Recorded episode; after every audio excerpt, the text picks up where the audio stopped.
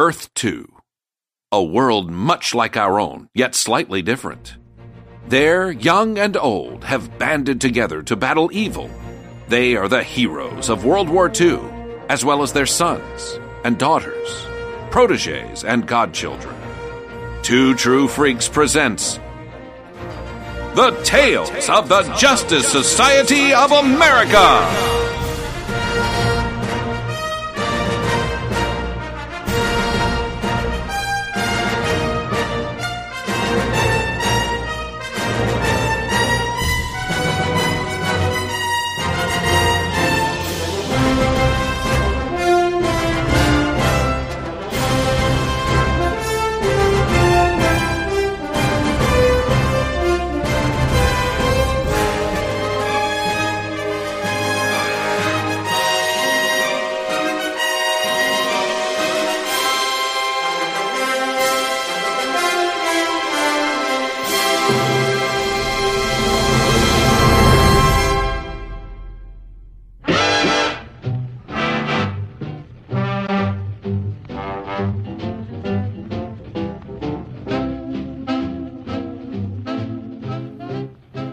Welcome to the Tales of the Justice Society of America.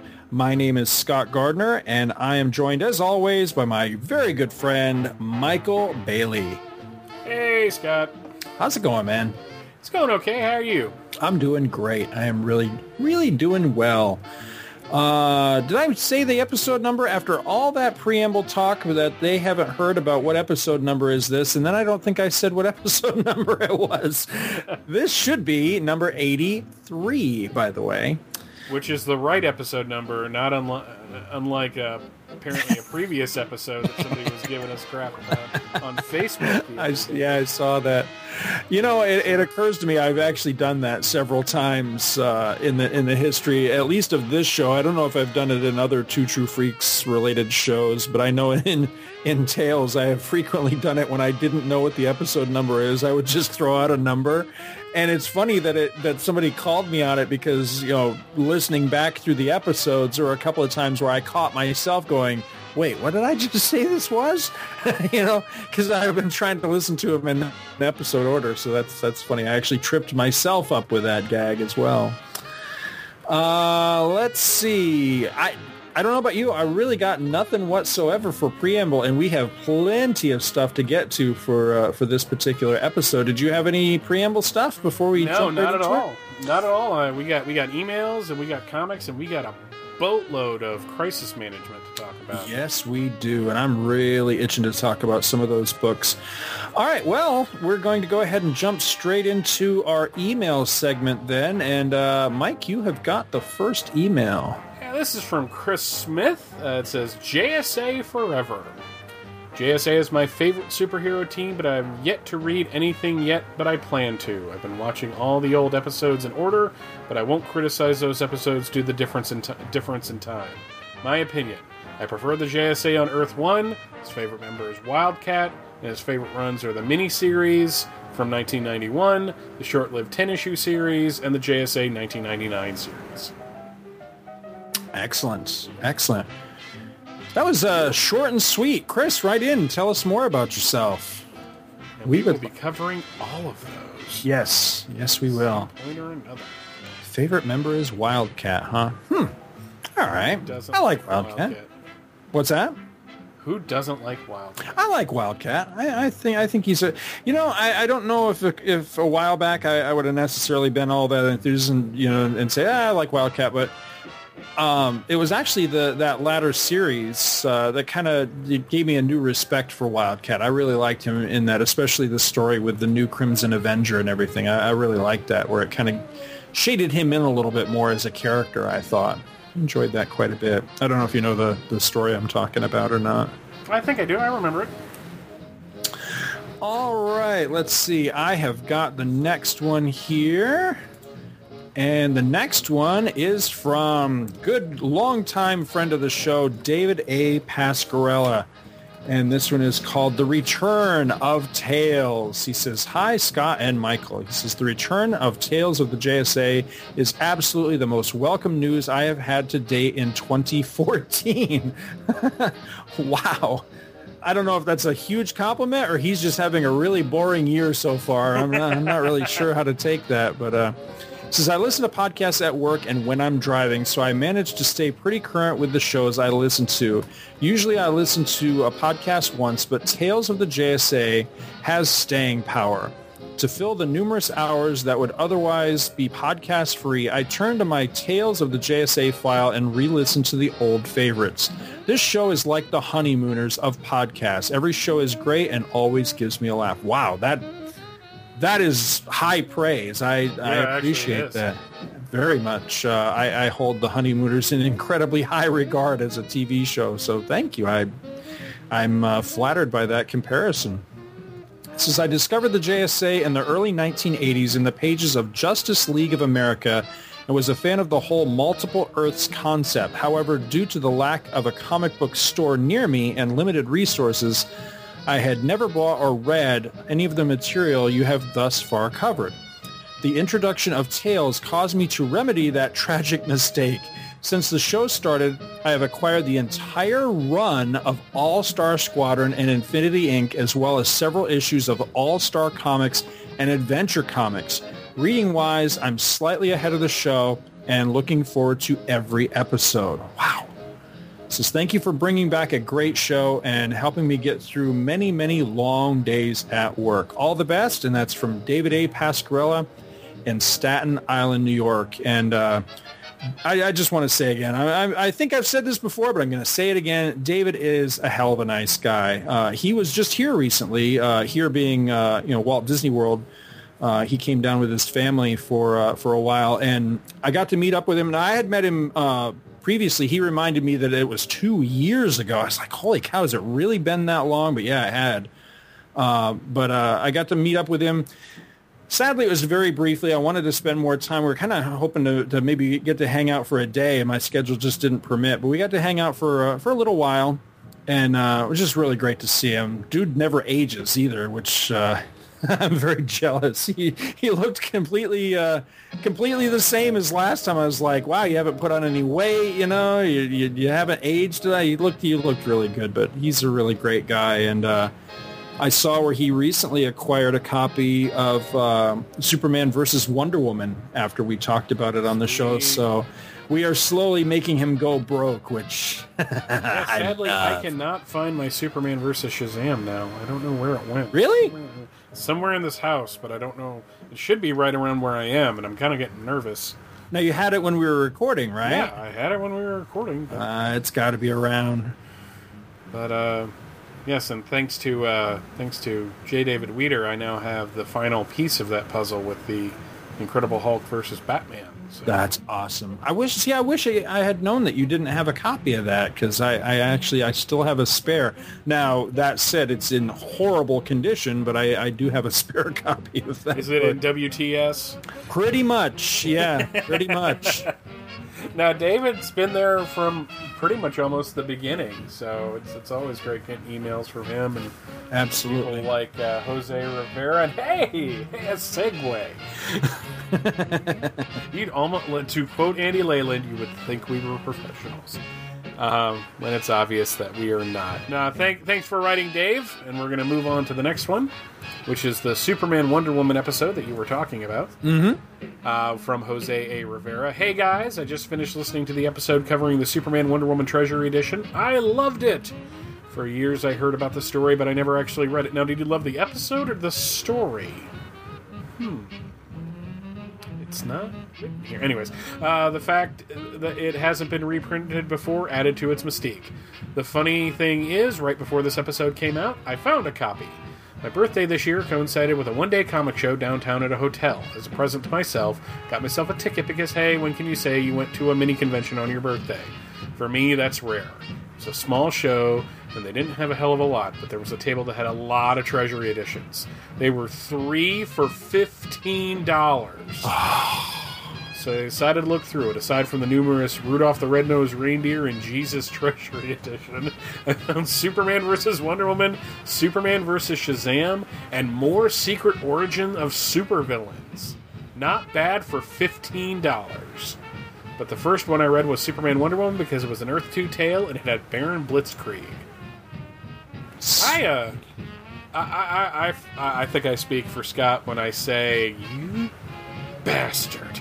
Yes, uh, I would like to echo that sentiment because uh, I just, I, I really just have one question for Jose. Did, did you lose my phone number or something, dude? Yeah. Three for fifteen bucks, seriously, and you couldn't give a brother a call? What, what, what's that shit all about? We would have we would have PayPal'd you some money. Come I'm on. serious, dude. Three for fifteen bucks is a steal on those treasury-sized books. Wow, Yeah. you you made out like a bandit, my friend. I mean, I feel pretty lucky that back in '98 I got the second Superman versus a Spider-Man one for ten. I Wow. feel like that was a pretty good deal. Uh, so you know, you don't usually find them for anything less than twenty twenty five these days. They're Right. worth it. I mean, because you know the age and the fact that there's probably not a whole lot of copies left. The the big problem with them is I, I don't know anything about the print runs on those books, but the ones that are still in existence, it seems like they're just not in very good shape because they don't Yeah. age gracefully. Those books, they're hard as hell to store Yeah. and take care of. Is the problem with them? And I mean, I feel like I have treated the the copies I have with kid gloves all these years, and just the simple fact that I've moved like 800 times in my life.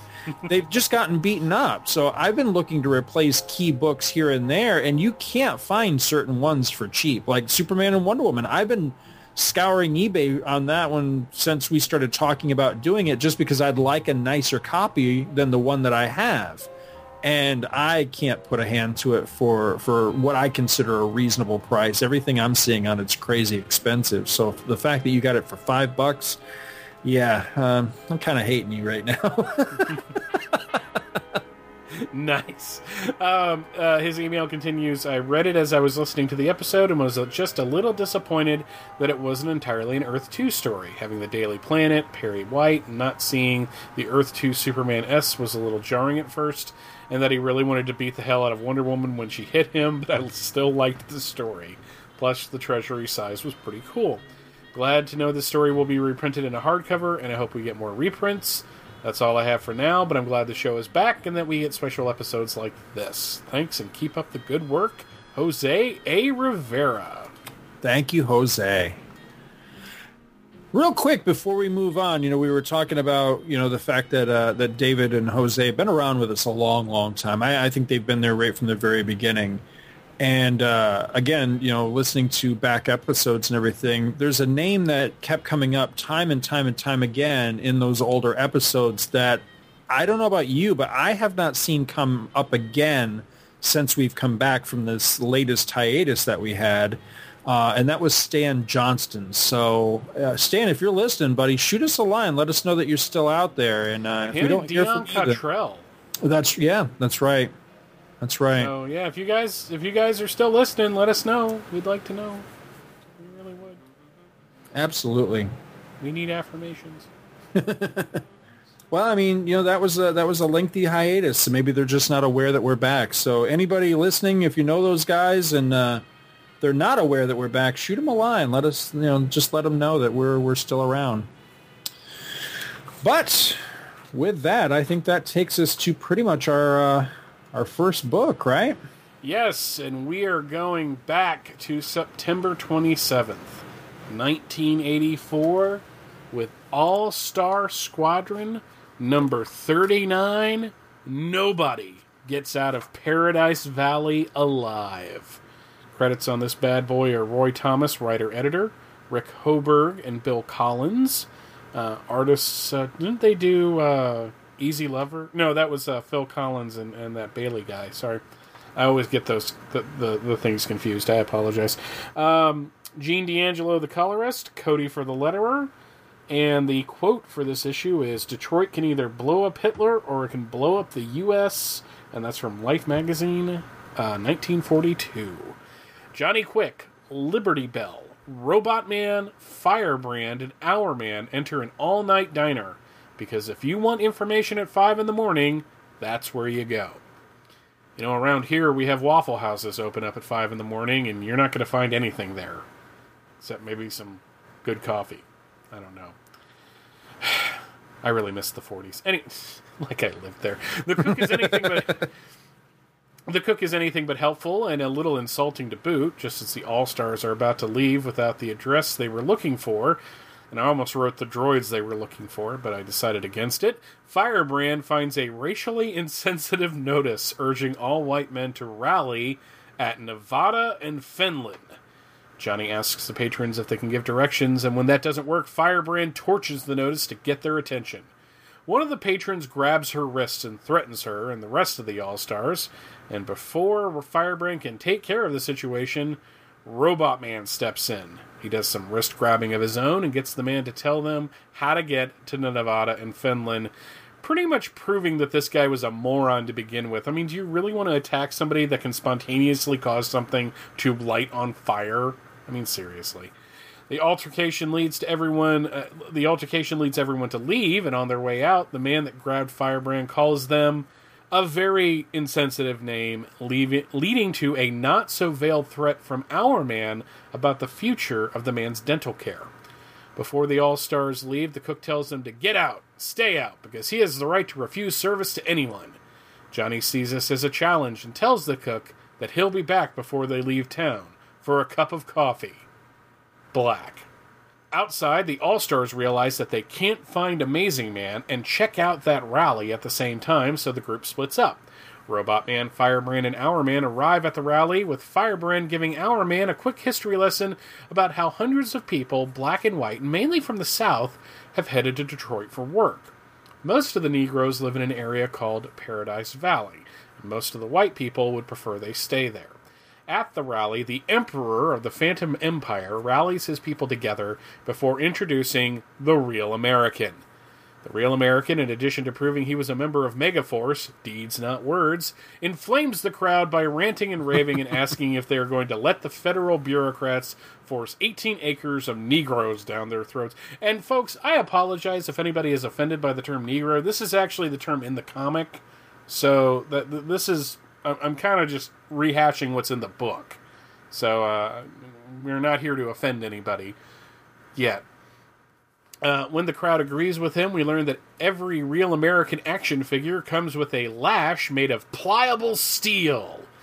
One of the people in the crowd speaks out against what they plan to do and is dragged on stage, proving how powerful the real American really is.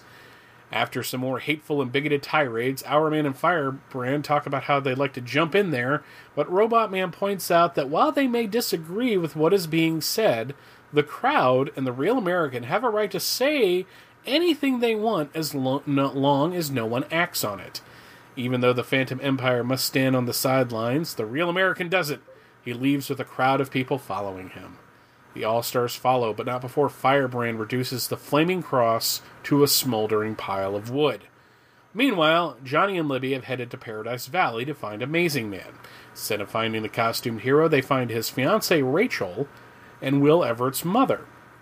Will's mother is concerned for her husband and her son, while Rachel is upset that they are trying to move in the first place, as those that are opposed to the housing will kill them before letting them live there. Johnny and Libby try to argue and even bring up the president, but Rachel finds all of it dubious, as the last time the president got involved in something like this, nothing changed. Libby tries to point out that with a war on and not a whole lot that not a whole lot can be done, leading Rachel to ask what good is defeating Hitler when there are gangs like the Klan and the Phantom Empire right here at home. She goes on a bit more about how white people in the US want to keep all of her kind in one paradise valley or another. Johnny tries to argue, but Li- Libby says it's time to go and promises they will keep Will and his father safe or die trying. And by die trying, they mean let both of them get arrested, but we'll get into that in a minute. Later, at 9:30 as a matter of fact, Libby and Johnny are in their civilian identities covering the standoff between the blacks and the whites outside the Sojourner Truth Project. There are some not so veiled threats from the crowd that they should cover the events quote unquote right and Libby even gets into it with one of the onlookers. Meanwhile, Will's father tries to drive through the lines in a moving truck and is hit in the face with a brick for his trouble. The crowd opens the back of the truck to find Amazing Man standing there in full costume. Another brick is hurled, which only serves to give Amazing Man something to grab and assume the properties of, and soon he is leaping into the crowd and beating the hell out of anyone that gets in his way. Libby and Johnny change into their uniforms to help stop the riot, and soon Hourman, Robot Man, and Firebrand do the same. As Libby calls for some strategy, the real American shows up and calls for the whites to clean up their city once and for all.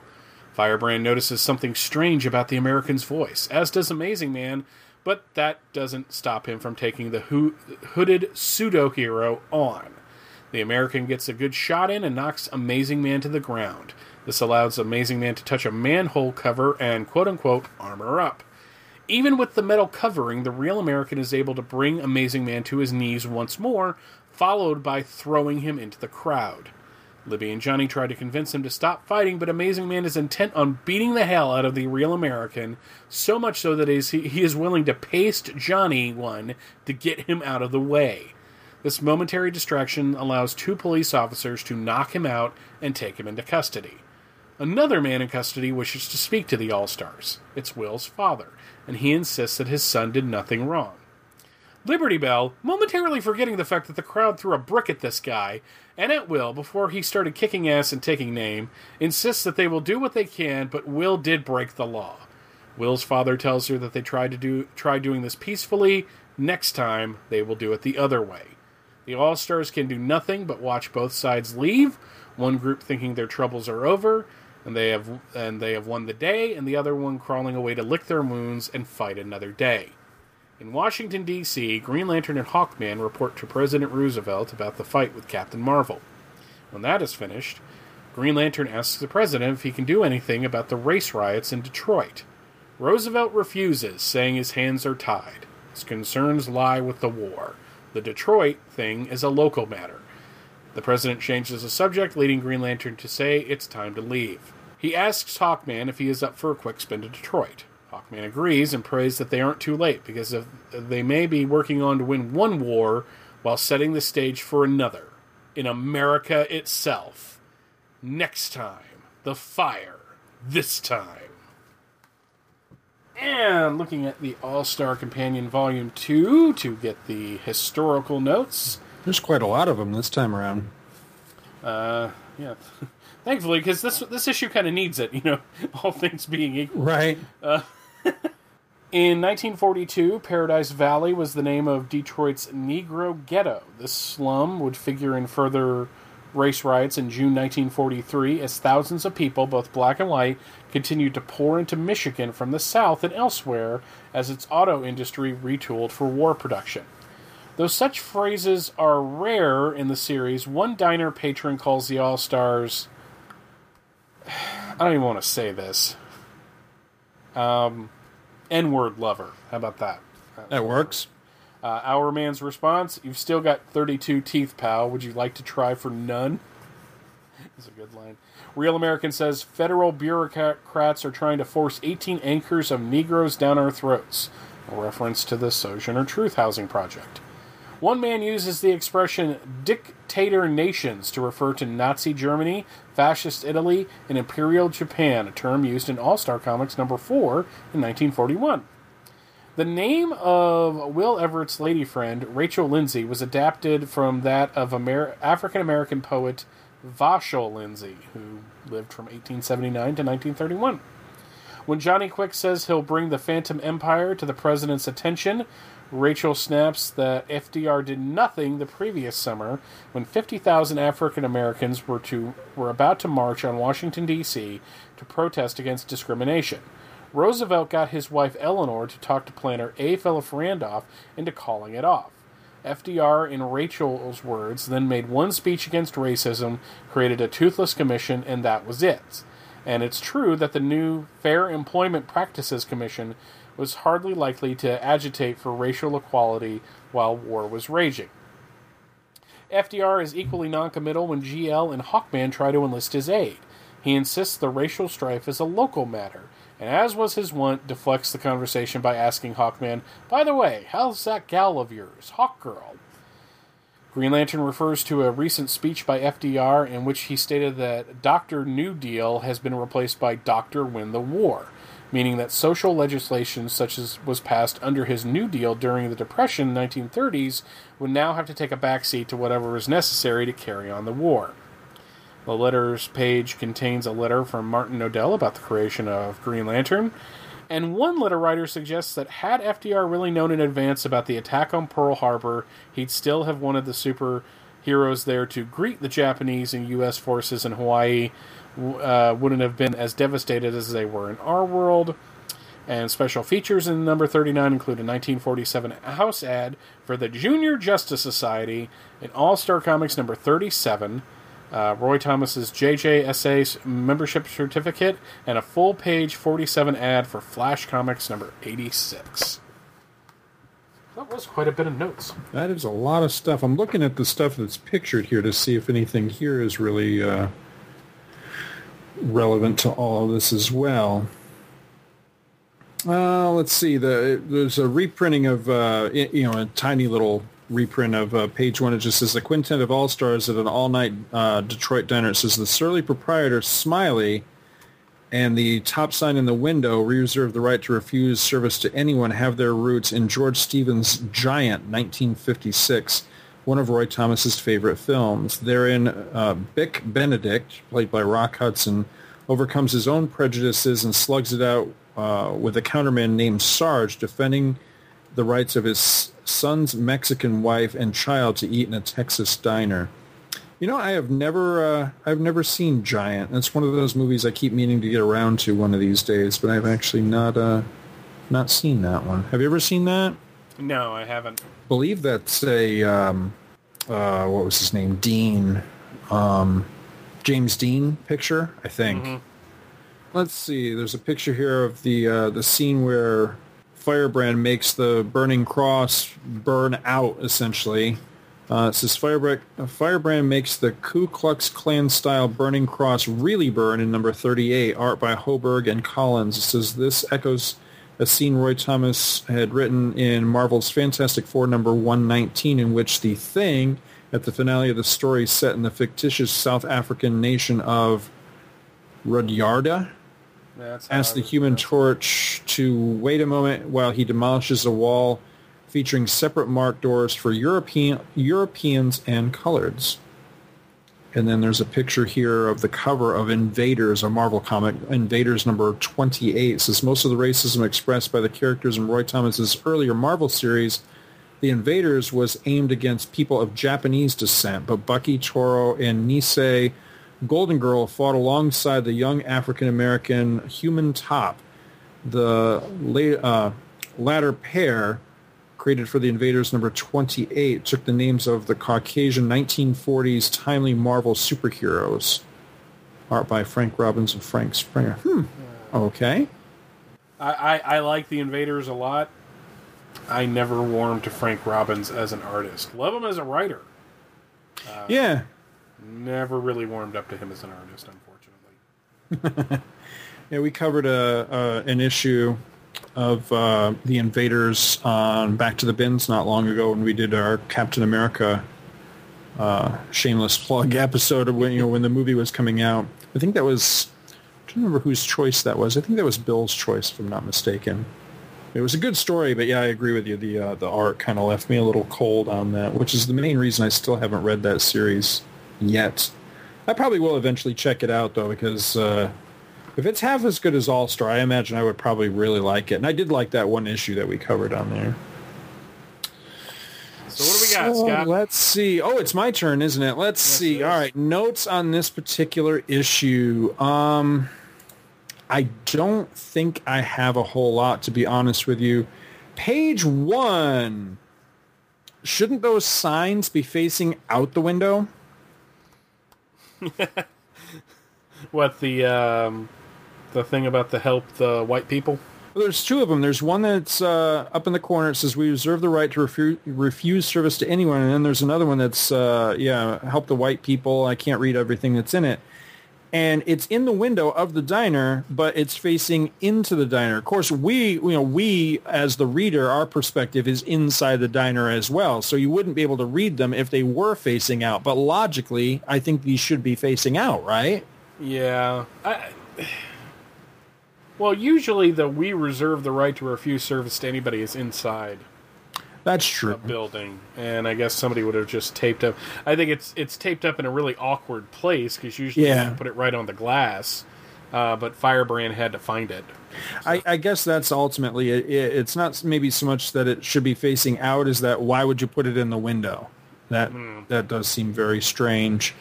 Um, the uh, the guy behind the counter, the the short order cook or whoever this guy is, reminds me of Barth from You Can't Do That on Television. It's like Barth crossed with a mongoloid or something. It's just, yeah. Uh, This guy's suspicious, is all I'm gonna say. yeah, yeah, very much so. I really don't have a lot on this. My next note is way ahead in the book on page uh, 14. It's mentioned here. Where was it? Oh, it's in the very first panel. Our man says, uh, he says, feels funny going into battle after basking in a miracle, Miraclo Ray instead of just popping a pill. And I'm wondering, maybe we'll see this at some point. Maybe we have seen this and I've just forgotten. But how does the Miraclo Ray work exactly? Is it portable? Is it something he like shines in his face or something? Or I think it's probably something similar to what Phantom Lady has. see, that's what I'm wondering.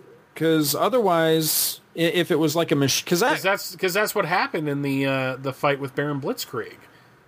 She he got hit with the blacklight ray, and that somehow powered him up. That's right. Okay, you're right. It's just you know when I first read this, my initial thing was you know I, I pictured a, him going to like some like like David Banner t- type machine where he'd actually have to sit and be like bathed in the rays, and I'm like, well, that doesn't work. By the time he would get to Detroit, it would have worn off. So I was trying to imagine how that all worked. You know, uh, it works as long as the plot needs it to. Right. The art in this one is weird because I I like it a lot, but it's often very stiff and kind of lifeless, a, a little posed looking. But then every once in a while you get moments of, of real greatness with the art. I love the second panel on page 15 where our man is holding, I don't know, it's a log or a telephone Yeah. pole or something over his head and spinning it like a uh, you know like a bow staff or something and clobbering people it's really cool. I like that sequence quite a bit. And I, Like you a know quarter staff or a buck and a quarter staff. yeah. You know beyond that i have to be honest i really don't have any other specific notes. I enjoyed this issue but I didn't enjoy it as much as the prior issue. The prior issue really took me by surprise because, as I mentioned last episode, based on the cover alone and having not read the series in a while, I really expected to hate last issue because I really thought it was going to get on another Roy Thomas soapbox and and be preachy and everything. And it turned out that it wasn't. Uh, I mean, a lot of the issue uh, was kind of it was almost like a catching you up to speed kind of issue. But I, I just there was something about last issue I really really loved. This time around, not so much. This was kind of the issue I was dreading that last issue was going to be. I find it to be extremely preachy. I understand that these things really happened. I understand that it's a very um, ugly period in American history. I, I appreciate what I think Roy was going for, but I don't know. I personally, I just didn't. I didn't want to relive. I didn't need it preached to me. You know what I mean? I guess that's the most sensitive way I can try to put it. But that said, I mean, there were elements of it that I really liked. One thing that I really like, again, is uh, I love Amazing Man. I really liked seeing Amazing Man come back, and he gets a chance to kind of unleash and whoop a little ass in this. Not much, but a little bit. And uh, I really like that character. So anytime we can get some Amazing Man in here, I'm a happy guy because uh, honestly, one of my favorite obscure superheroes. I, I dig Amazing Man quite a bit. Beyond that, I, I really don't have too much on this. I can't wait because I can't remember if it happens. I'm hoping it does, but I can't wait for a real American to get stomped. I'm, I'm hoping that that's going to happen. Yeah, I, I know what he's eventually revealed to be, but I can't remember if that revelation also comes with an ass whooping, and I hope it does, but I, I just can't remember. I, I get what you're saying about it being very preachy.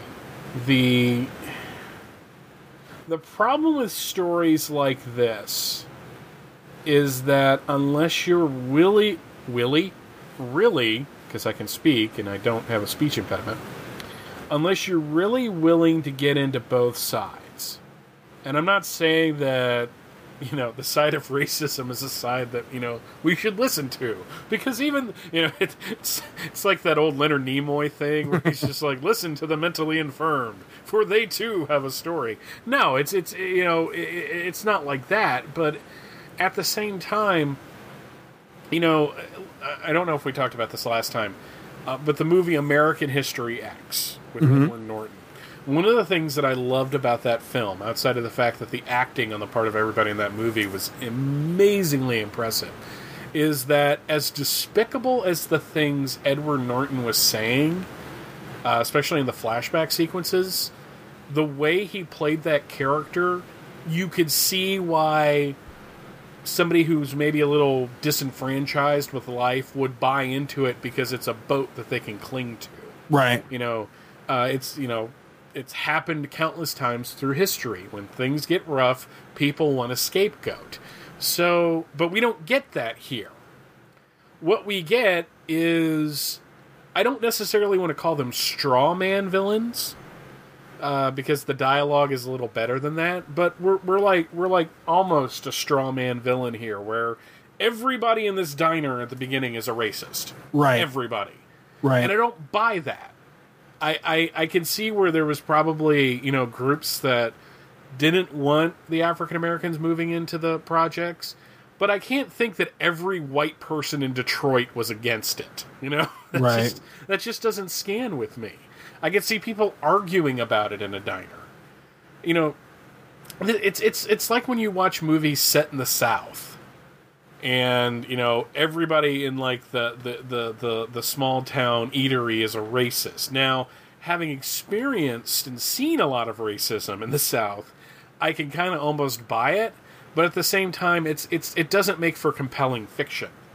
You know the the the, the short order cook barth um now that you say that i can't really see anything else. You know he's you know he's not a really compelling character and yet not to give anything away, he is. And then we get God, this kind of bugged me. Firebrand has proven throughout the course of this series that she is more than capable of taking care of herself. And she lights the thing on fire on page 3. The jackass grabs her arm. I wanted her to take care of it. right. I didn't want Robot Man coming in and saving the day. And yeah, I thought it was funny that the one guy who got his arm grabbed, you know, I don't really need I I appreciate Roy's attempts at authenticity. I'm surprised this got a this got through in the comics code and the DC of the 80s yeah. to have that word just Yeah, flat that- out straight up in there. That uh, frankly, that really did shock me. Um, only because I can remember when Marvel tried to do it, they got they only got away with it because they did it in uh, God Loves Man Kills. You know, which Yeah. was a uh, Graphic novel. graphic. You know, I was going to say prestige, but yeah, it was a graphic novel, so it wasn't a regular, you know, on the stands, you know, kid accessible type of thing. It was more of a specialty item. Whereas this is just right in a regular issue, and yeah, it, it did kind of surprise me that oh wow, I was not expecting that. You know, Uh, I, I agree with you on the art where in some pages it's kind of stiff and awkward and then on other pages like page four there's that shot of our man walking towards the group and his cape is kind of swirling and it looks really cool. And on the on the uh, next page robot man running towards the camera that's a really cool panel as well mm-hmm. and then you get to real american and he's all stiff and it's just it's kind of an awkward transition Um, speaking of kind of awkward scenes, well, one on page six, Real American says deeds, not words, and you know, Megaforce because you know, deeds, not words. But one guy in the crowd speaks out against him. He's brought up on the stage, and then absolutely nothing comes of it. He doesn't get his ass kicked. He's just there to prove how powerful Real American is. And it just doesn't. Again, it, it all feels like. It's almost like they're trying too hard to make these guys bad guys. You know what I'm saying? Right. So uh, the whole scene at Paradise uh, Valley, this I actually found kind of compelling because Rachel, Will Everett's fiance, is an extremely bitter woman, but Roy actually takes the time to kind of have her uh, fully explain why she's so mad. Now, if she was just mad at, for lack of a better term, mad at Whitey, you know, that would be one thing. But she goes into how the president really hasn't done anything. And you know what? That would piss me off too. You know, we're, we're, we're supposedly fighting for freedom and democracy, you know, overseas, but in a but in our own in our own borders, why aren't we taking care of that? So this was the only part of the issue where that kind of thing came up, and I was actually behind it. Um, page 11, uh, more strawman care, uh, villains. You have this woman getting into it with Libby Lawrence. Libby, by the way, looking very hot on this page. the art really picked up here. Uh, I mean, I could have just done it. I could have just gone for like the one guy going, "Your people, be- you people better report this thing right if you know what's good for you." And um, I, I kind of liked that. But then you had the woman coming up and giving them guff, and it was just like, okay, you're going a little too far here. Uh, okay, now I, you know, I watch a lot of Law and Order, but I have I have no idea how you know assault and stuff really works. But it seems to me that if a crowd of people throws a brick at a man's face and then forces a truck off the road and then forcibly opens the back of that truck and then hurls another brick that who's ever in that truck is just defending themselves. So why in the hell is Amazing Man being arrested at the end of this issue? Because he's black. I, I'm not. That's. Let me let me back up a moment. I don't say that like attempting to get a laugh or, or a joke or or in any sort of. I say that because I was intrigued by all this. So I went and I did some reading up. Now, granted, most of the reading I did was off of Wikipedia, so you know, take that as you will. I take all that stuff with a grain of salt. But I was interested in this because I kind of wondered how does this dynamic play out because I don't I don't know where next issue is going. I haven't read ahead, but I'm I'm getting the feeling. I mean, most of well, you know, the historical notes said this leads to something that happens in 1943. We're not going to get that far, so we're not going to see that. So I was curious, what what are you talking? What happened in 43? So I did some reading on the whole thing, and essentially what it came down to is while it sounds like a bad movie from you know way back when this all really happened to where these things just got horribly out of hand and unfortunately because of the times that it was the people who typically wound up on you know quote unquote the wrong side of the law the people that typically got their heads bashed in and wound up being shackled and carted off to jail were the black people whether they instigated anything or not and it's just one of those things. I would encourage people if you if you're at all interested in this, you know, the the actual historic thing that happened, do some reading up on it. it it's not pretty, and I I realize that that's what Roy Thomas was trying to uh, shed some light on here. Was you know that this happened and and this is kind of how it was, but I guess my problem with it is twofold. For one, why why dredge it all up? Um, I realize that things aren't perfect in this country, not even in 1984, but we definitely come a hell of a long ways in, in 40 years from this sort of nonsense. So I always kind of question, why are you dredging this up?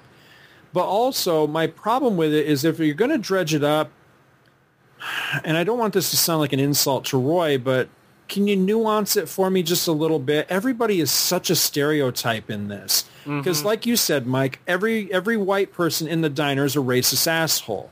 Most of the black people are one of two types. They're either just the completely innocent, you know, they're they're just trying to move in because they paid rent and and this is you know where they want to live and they're just trying to forge a new life, or like Will Everett's girlfriend. I, I'm sorry, I didn't see her as nuanced at all. I thought she was the stereotypical angry black woman.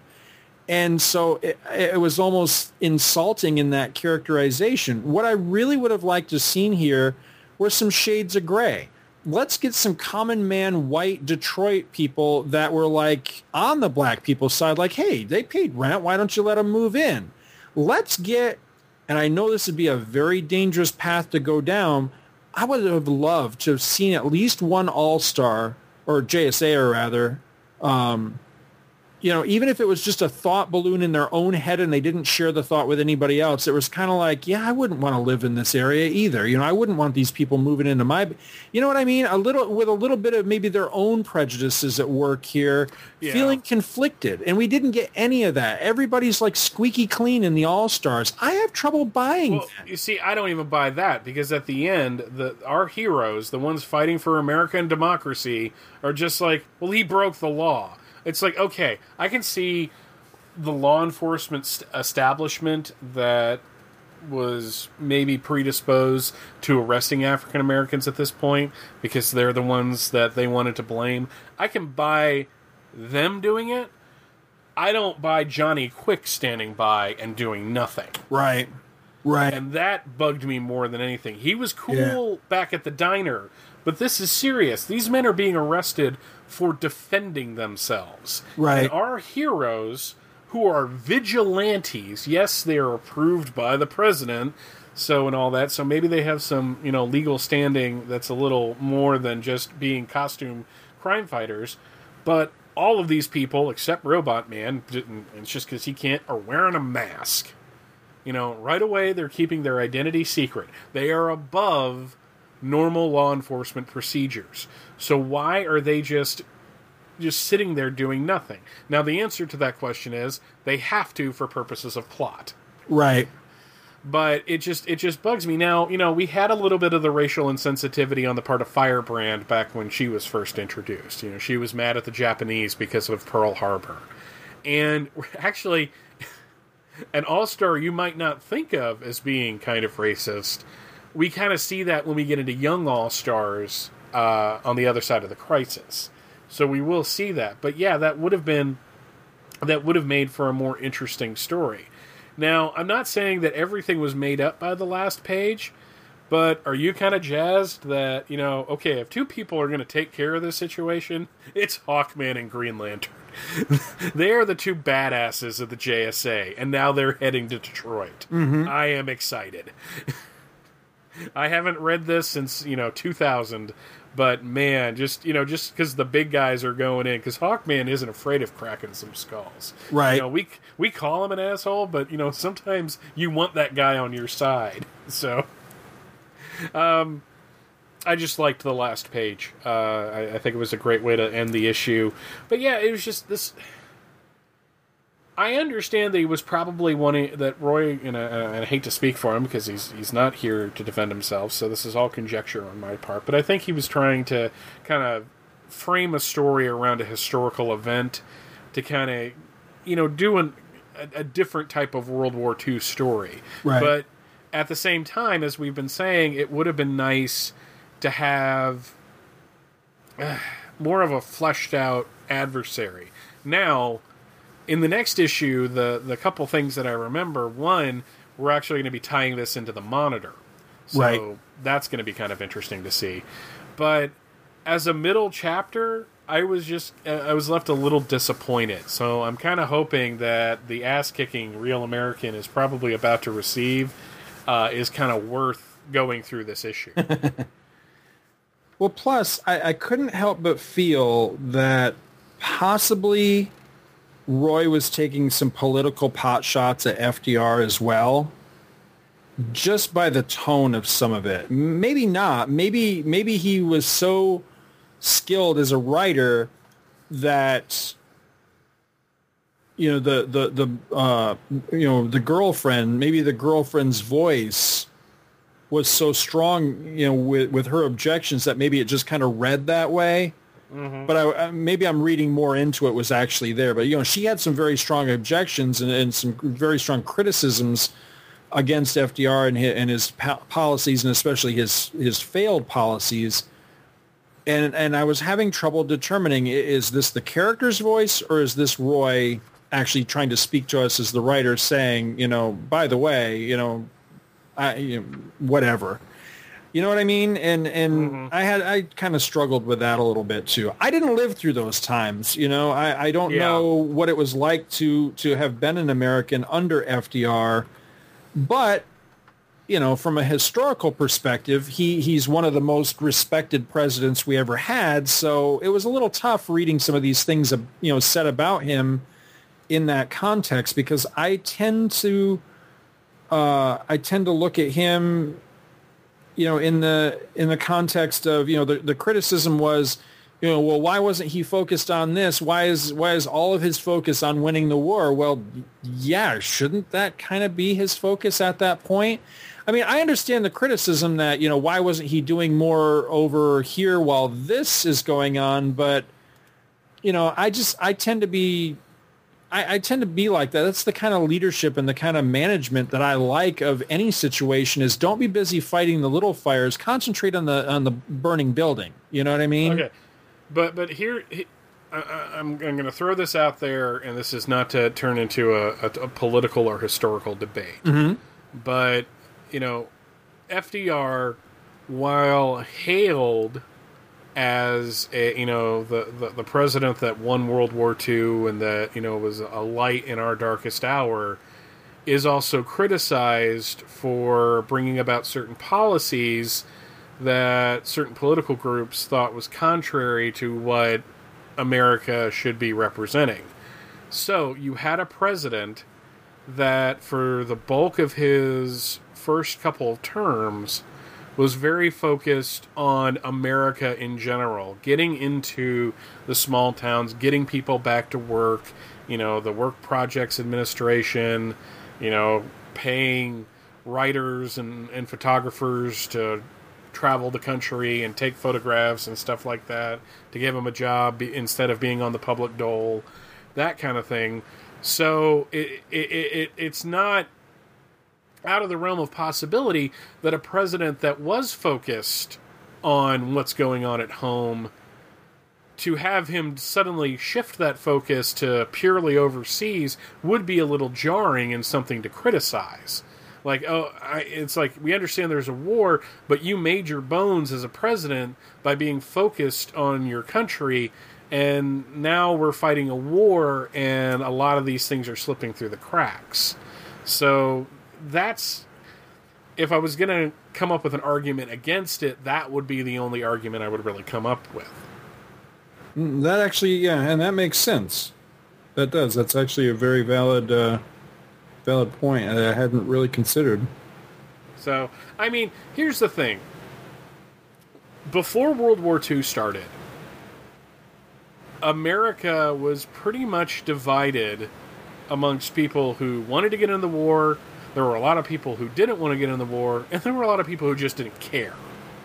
Right. So to say that we were all, you know, to, to try to paint 1940s America as us all like gunning to get into World War II, it was really only after Pearl Harbor that most people were willing to get into the war. Most wanted to keep out of it. That was Europe's problem. And we don't, you know, we don't need to get involved in that. All right, we had so, been isolationists for quite yeah. some time at that point. So it, it's really easy to kind of try to paint the past with our present. I don't want to say prejudices, but maybe perceptions to keep up the p words. And I'm not trying to be alliterative; it's just turning out that way. Uh, I don't know why, but you know, it, you know, you said we don't know what it's like to live back then. You don't. Uh, there were probably people in Detroit that were just fine with everyone moving in because it was kind of a hotbed because that's where the jobs were. So all these different people were going to Detroit from the South. So, but to to think that everybody in the North hated black people is just it, it just bugged me. It just bugged me that the one voice of opposition to what the real American was saying just has his say is physically threatened and nothing is done beyond that. Now, if you're going to talk purely story, at that point you had to move on. But it would have been nice to to like see him either say, "Well, you're still you're still wrong. You know, you can threaten me, but blah blah blah." But no, we don't get that. We get we get Robot Man saying something that I happen to agree with. These people have a right to say whatever they want to say. It's a great thing about the First Amendment and free speech. Everyone can say whatever they want to say as long as they don't act on it. I may not agree with it, but I will defend their right to say it, even if I find it morally and in every way reprehensible. But here's the thing, Robot Man. Real American just said, I'm going to go start some shit. So why aren't you stopping this now? Before it gets out of hand? I basically blame everything that goes wrong in this issue on our heroes' inability to do anything but stand there and talk. It, it does make them. It makes them in a in a weird and uncomfortable way. It makes them seem just as as complicit with the situation as Mm-hmm. the white cops that don't really do anything to the white rabble rousers, but are right quick to jump on uh, you know the the black folk that that wind up you know in a tussle or or something like that. Because that's essentially as I understand it as as I as I read up on this situation that is a lot of what happened. That it, it seemed like the bulk of the time when there ended up being a clash between the races it was always the, the poor black people that, that got the short end of the stick and, and wound up, you know, carted off in the paddy wagon or whatever. And a, a lot of that seemed to be because the both the police force and the powers that be that were actually running Detroit at the time, they were no more behind this uh, occupancy or this this uh, you know the having the blacks move into the area than than the people that were protesting about it. So they weren't really trying their best to so much bring peace as to try to uh, almost reinforce that position um, either quietly or, or just complicitly. You know what I mean? And and yeah. that that's you know that's awful. That's a, that's a terrible way to, to treat that situation because they're the people that are supposed to be, uh, you know, the the justice enforcers, and they're mm-hmm. supposed to be impartial in that enforcement of justice. So, yeah, but but then you know again, give me that story. Yeah. You know why? I, ultimately, I I, I kind of fail to understand what the point of drudging all this up in the way that it was drudged up was. It, it almost feels like a like filler or like an incomplete story. Like, well, may, you know, in that in that sense, though, perhaps he was setting up for the later story that would never come. Yeah. Either that or he's setting Green Lantern and Hawkman to be the ones to come and take care of the situation. So, but That's I remember possible too. But there's a scene in the next issue that I do remember vividly that kind of takes the piss out of anything. It's like uh, of anything Johnny Quick doesn't do in this issue. So it's like he's saving something for next issue. But that's really, I mean, we're talking about a character that will run off at like a moment's provocation to go deal with whatever he thinks needs to be dealt with. I mean, it's just like I maybe we're being overly critical on this, and maybe, maybe we need to move on. But I just, it's just this was kind of a little, kind of a disappointing issue overall. Uh, not that it was terrible; it was just, it just re, it, it just leaves you, you know, for the purposes of actually like you know doing some critical analysis. You know, it, it leaves you scratching your head a lot. Right.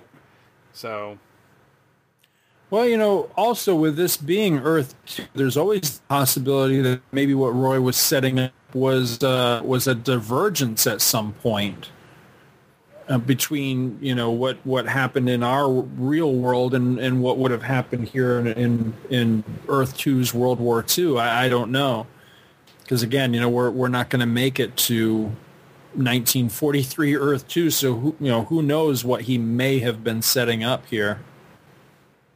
But yeah, I uh, I agree with your assessment. Um, I, I didn't dig it as much as I had hoped to. I liked the art. I liked uh, some of the character beats, but overall, the story itself uh, kind of left me high and dry. So, sorry, Roy Thomas, not so much on this one. Well, folks, we're going to take a quick break, and when we come back, uh, we're going to move to 1984. And Mr. Scott here is going to. Mr. Scott. I saw. suddenly, suddenly you're uh, piloting the Enterprise. Very good, uh, or or at least running the engine room. Uh, because I, I watch Star Trek. I promise. Uh, we're going to talk about Infinity Incorporated number eight, and then get into some crisis management.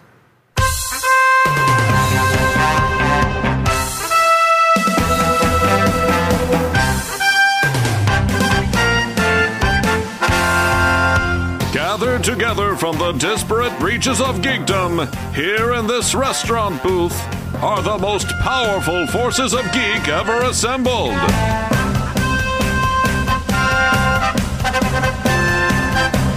Ryan, the toy geek. Scott, the award winning radio host. Jeff, Scott's minion. And Ron, just Ron. Dedicated to truth, justice, and geek for all mankind. It's Dinner for Geeks. Dinner for Geeks proudly crusades at twotruefreaks.com. Kalibak, Desaad, it is I, Darkseid. I command you to listen to the Who's Who podcast. Uncover the powers and weaknesses of the Super Friends so that I may destroy them. Aquaman and Superman, Animal Man and Plastic Man, Firestorm and Nuclear Man, Batman and Hawkman, 2D Man and Hourman. Who are all these people, man? They're all part of the DC Who's Who. Ultra Boy and Booster Gold, Lightning Lass and Hippolyta, Phantom Stranger, Etrigan and Arisia and Woozy Winks. Hey, hey, hey. What? What about that one guy? What guy? Mr. Pretzel, Mr. Lipstick, Mr. Mitzelfuzzle? Mr. Mitzi's Pitlick? Yeah, him. He's also part of the DC Who's Who. Who's Who, the definitive podcast of the DC Universe. Available monthly at Aquaman Shrine, Firestorm Fan, and on iTunes and Stitcher as part of the Fire and Water podcast.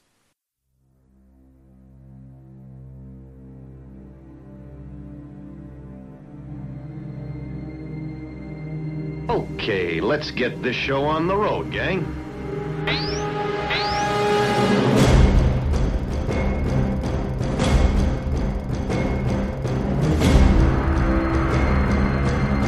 I'm Batman.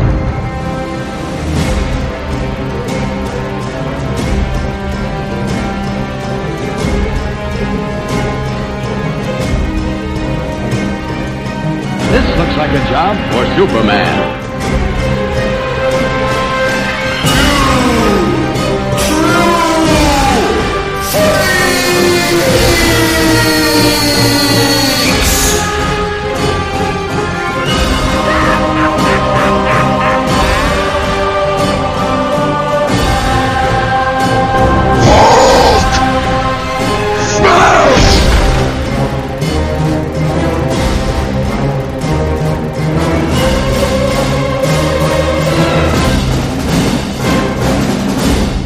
Comics Monthly Mondays.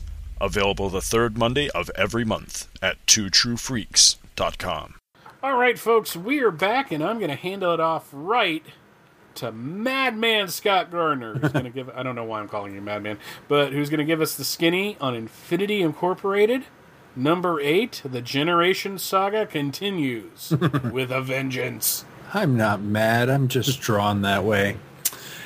All right, Infinity number. Well, you're pretty much angry all the time. No, I'm not. Infinity Inc. number eight. This is the November 1984 cover dated issue. Was on sale August 16th, 1984, according to Mike's Amazing World of Comics. Original cover price on this issue was a dollar twenty-five. Cover on it is by a Jerry Ordway. And uh, I really like this one. It depicts uh, you've got uh, Obsidian and Jade and uh, Northwind are standing around and they're watching as Wildcat is uh, kind of beaming in, I guess, on a fight between Nuklon and the Atom. It's actually a really cool cover. I like this one quite a bit. So I was thinking I missed the roll calls that we used to do. I miss the roll calls being in uh, these JSA style issues, and uh, they haven't included one in quite a while. So I made one up for you, and I think I pretty much got everybody here. So we got Fury, we got the Silver Scarab, Northwind, Wonder Woman, Hawkman, The Flash, Hawkwoman, sorta, Doctor Midnight, Superman, Robin, the Huntress, Green Lantern, Jade, Obsidian, Nuklon, Wildcat, and the Atom. And I think I pretty much nailed everybody. So the title of this story is Atomic Dreams, Nuclear Nightmares. It was written by Roy Thomas, penciled by Jerry Ordway, with inks by Mike Machlan on pages 1 through 11, and Tony DeZuniga on pages 12 through 21. And you can bet you I'm going to have something to say about that. So our story starts off. Steve Trevor, father of Infinity Inc. team member Fury, lies critically injured at the hands of his wife, Wonder Woman, who is still suffering the effects of the stream of ruthlessness. Fury wants to rush her dad to a hospital, but Wonder Woman insists on employing Amazonian medicine to patch up her hubby. And of course, a tussle breaks out. Too bad for the Infinitors that they are no match whatsoever for Diana. She flees with Steve in her invisible plane. Leaving Norda to watch over the unconscious Hawkman because, let's face it, he's not good for much else, Silver Scarab and Fury head to Colorado to play Lyta's hunch that the Ultra Humanite is behind this whole mess. In Mayberry, RFD, the Flash, recovering in the local hospital, is arguing with the mayor and his cops when Dr. Midnight arrives with Hawkwoman's wife in tow. The sheriff recognizes Shiera Hall, but she doesn't seem too concerned at the moment about the prospect of a blown secret identity. She's just happy hearing that her hubby isn't dead after all. Remember, folks, that the JSAers were believed to have drowned uh, before they turned up again, raising all kinds of hell uh, under the sway of the stream of ruthlessness. On TV, we are treated to more of Superman's forced Orban renewal of Metropolis, the arrest of Robin at Gotham Island Prison, and then GA interrupt this broadcast with an important news bulletin that he's going to take over the airwaves as communications czar of the entire planet. Obviously, you know, this is a stream-induced playing out of his subconscious desire for revenge following his ouster from uh, Gotham Broadcasting a while back. Dr. Midnight, who uh, carries the antidote to the stream's effects, asks the sheriff to take he and Shiera to where the drowned JSAers' bodies were found, and the three set out for Wolverton Mountain. In the JSA Brownstone, Jade, Obsidian, and Nuklon confer with Wildcat about Green Lantern's strange extortion message. The twins take off for space to confront their could-be father, leaving Nuklon and Wildcat to tackle the atom problem. Trouble is, they don't know where to find the little guy.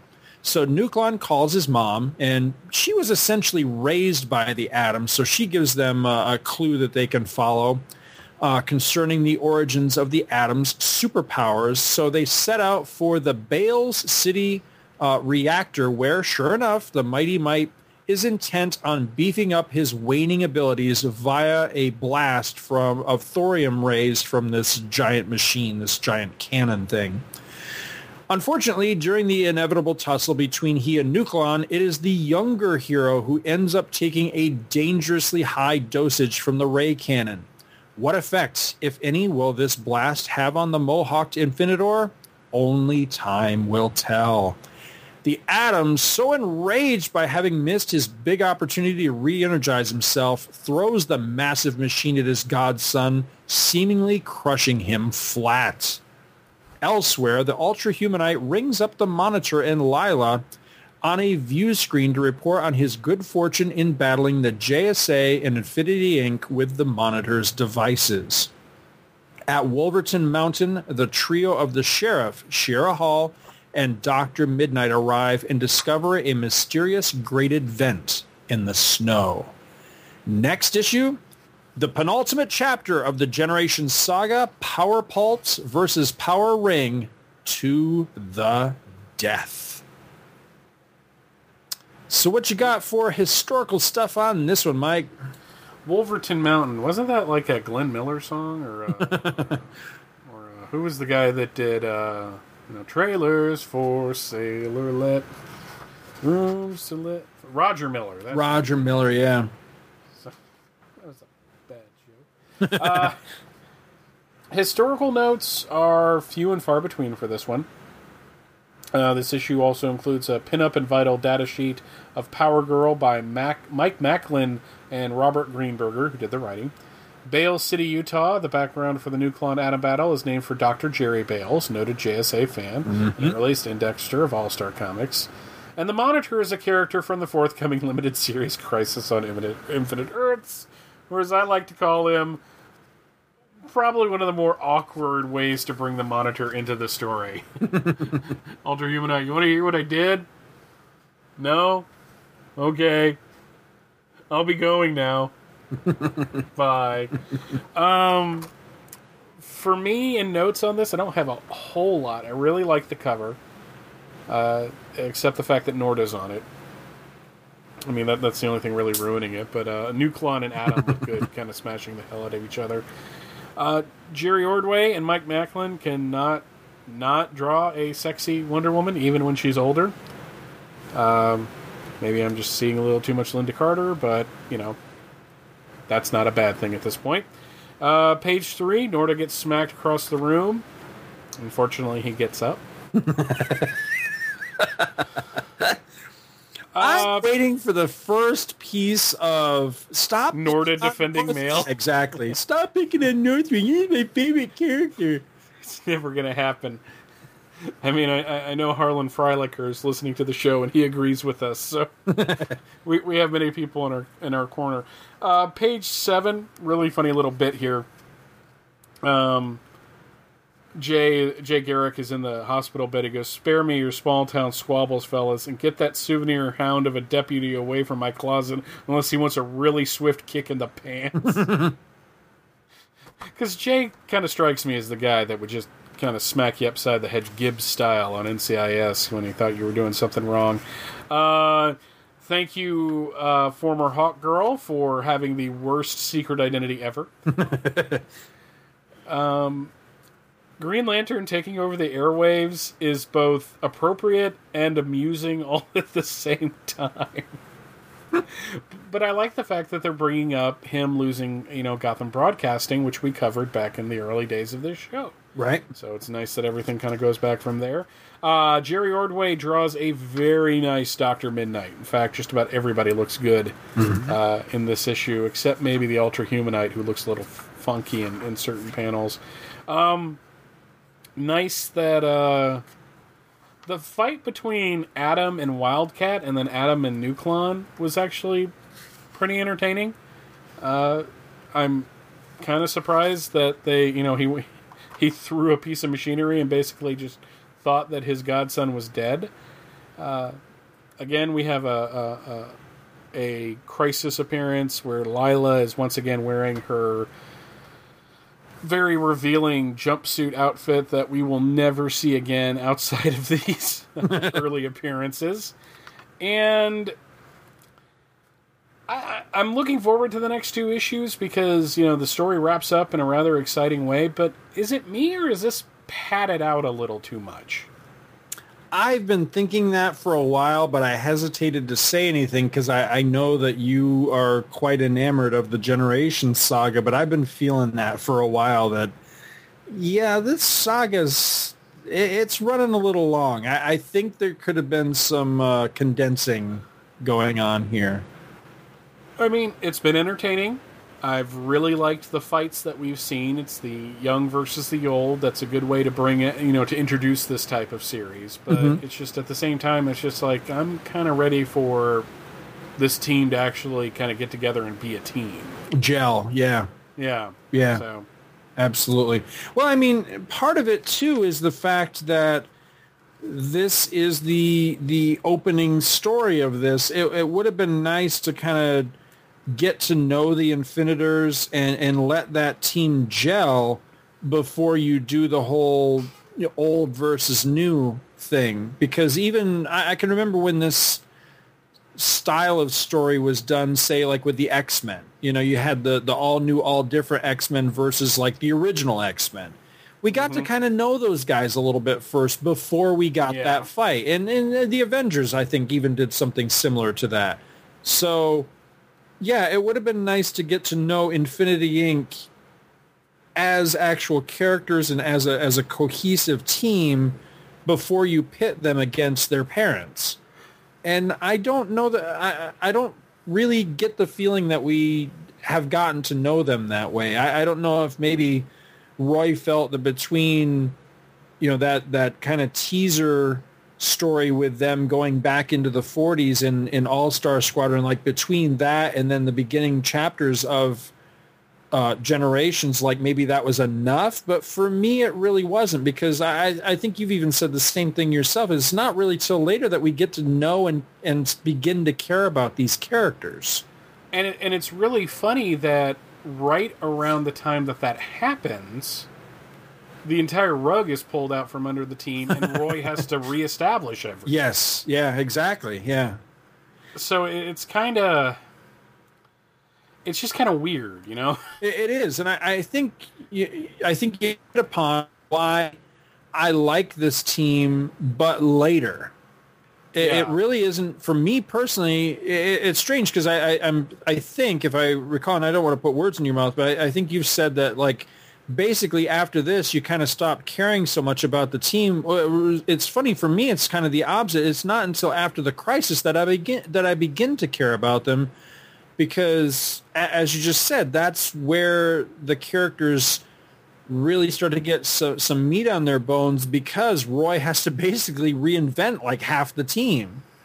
And Yeah, and I, I think towards the middle of this run uh, of uh, of the Infinity Incorporated's lifespan, when he starts focusing on characters, I do think it gets it gets better as a as a as a series, Mhm. and then things just kind of fall apart a little bit right there at the end. But you know, I, I think the same could be said for Young All Stars as well. So- right. and you know, if you want to get real world about it, that's when things were kind of starting to sour between him and DC, and you know, you know, these things have a shelf life. Right. You, know, you can you can only keep up this kind of you know intensity. You know, we're we're in kind of the waning days of All Star Squadron now. Right. I mean, we've we've only got about twenty seven more issues. Now that may seem like a lot, but that's going to go by in a in a flash. It's going to go fast, yeah. Well, I mean, a lot of the the end of that series after Crisis becomes basically Secret Origins. Yeah, and so it's not as cohesive. But while we're headed through the Crisis, ah, man, I'm looking forward to that because I remember there being some really good stuff like with Mekanique and stuff. I, I love that stuff. Oh, so we're gonna have that stuff, and here we're gonna we're gonna get the annual where uh, the revelation of who right Obsidian and uh, Jade's mother is. and Right. we get all that kind of stuff, and uh, sadly, we're you know coming up in this title, we're gonna get some Don Newton artwork, just not as much as we would want. Right. Uh, thanks to his untimely death, and then we're gonna get into the Todd McFarlane years, and that's gonna be interesting to talk about See, all these years later. I, I am so looking forward to re-examining Infinity Inc. because it's one of those strange titles for me that I have incredibly fond memories of of reading. You know, as far as the emotions, I, I have fond emotions of the series, but I can't really recall details much anymore. So I'm hoping that it, it, it holds up and that it evokes the same kind of feelings because you know, the first time having read it, I, I was I really dug it a lot. So I'm hoping it does hold up for me. I'm hoping it holds up better than uh, Young All Stars, which you mentioned, because Young All Stars, I completely agree with you. I thought that that started off gangbusters and really kind of sucked by the time it got canceled. As much as it pained me that it got canceled, you could see that coming. I mean, you, you could really see that coming because the it, it just wasn't the book it was there toward the end. The, the art was suffering badly. I think the stories even kind of suffered too for just not being as uh, as engaging. But I don't remember Infinity Inc. that way. I, it, Infinity Inc. to me was a still uh, it was going along pretty strongly when it, it finally ended.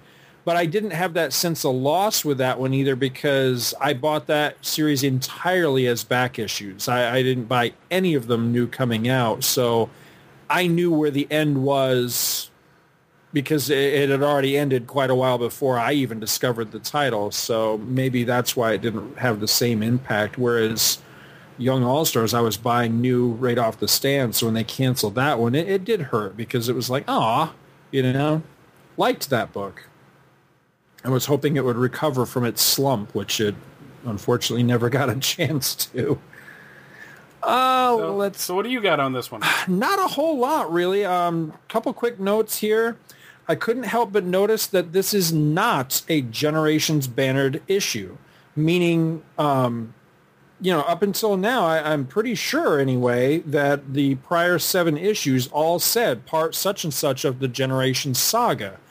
So I was thinking when I opened this up to get the title of the story and I saw that there was no Generations banner, I thought, oh, did Generations end? And I didn't realize it, but obviously it didn't because the next issue teaser at the end says the you know next issue is the penultimate chapter of uh, Generations. So Generations, I, I thought it lasted ten issues, but I wasn't sure. But I just thought that was weird. So evidently somebody forgot to put you know part eight of the Generations saga at the top of the title on this. Uh, page one, we've got Wonder Woman. You know, she's lamenting what she has done to her husband and everything. You know, he's all banged up. The team's all gathered around, and uh, you know, she's just lamenting that you know she she was trying to to you know through what she was doing last issue, she was trying to come up with a way to prolong Steve Trevor's life uh, basically to make him immortal. And Norda says, uh, "But in trying to save him, you may have doomed him." And I'm like, "Yeah, th- thanks, Mister Obvious. That that helps. we we appreciate that. You always have somebody like that, don't you, in a crowd that just has to point out something like that, and you just want to Yeah. smack him." Uh, page seven. Uh, I just, I, I just, I got to do it. I got to point this out. So page seven, uh, next to last panel on the page, Cheryl Hall and Dr. Midnight come walking in, and uh, Dr. Midnight says, "Sorry it took us so long to get here." I'm just thinking, well, yeah, you know, when you drive Helen Keller style, it, it takes a considerable time to get anywhere, dude. You know, one one hand on the wheel, one hand on the road. You know what what way is that to get around? You know what I'm saying? What did Helen Keller name her dog? How did Helen How did Helen Keller burn the right side of her face? She answered the iron. How did she burn the left side? It called back. I'm sorry. You know how her parents used to punish her? How? Rearrange the furniture. We got some challenger jokes that we want to bring up while we're being topical. Welcome to the Helen Keller podcast.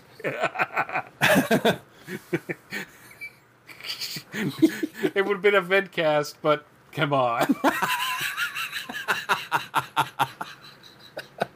We should do we should do a, a Helen Keller ah. tribute episode that's just blank. Two like hours of two blank audio. of like just a just a tone that's like right at the edge of your hearing. Oh, that'd be great. Oh wow! Oh, Oh, I was wrong. Straight to hell. Ah. do not pass go. Do not collect two hundred. Wow. Oh, we're gonna take some heat for that. Not from Helen Keller. She's dead.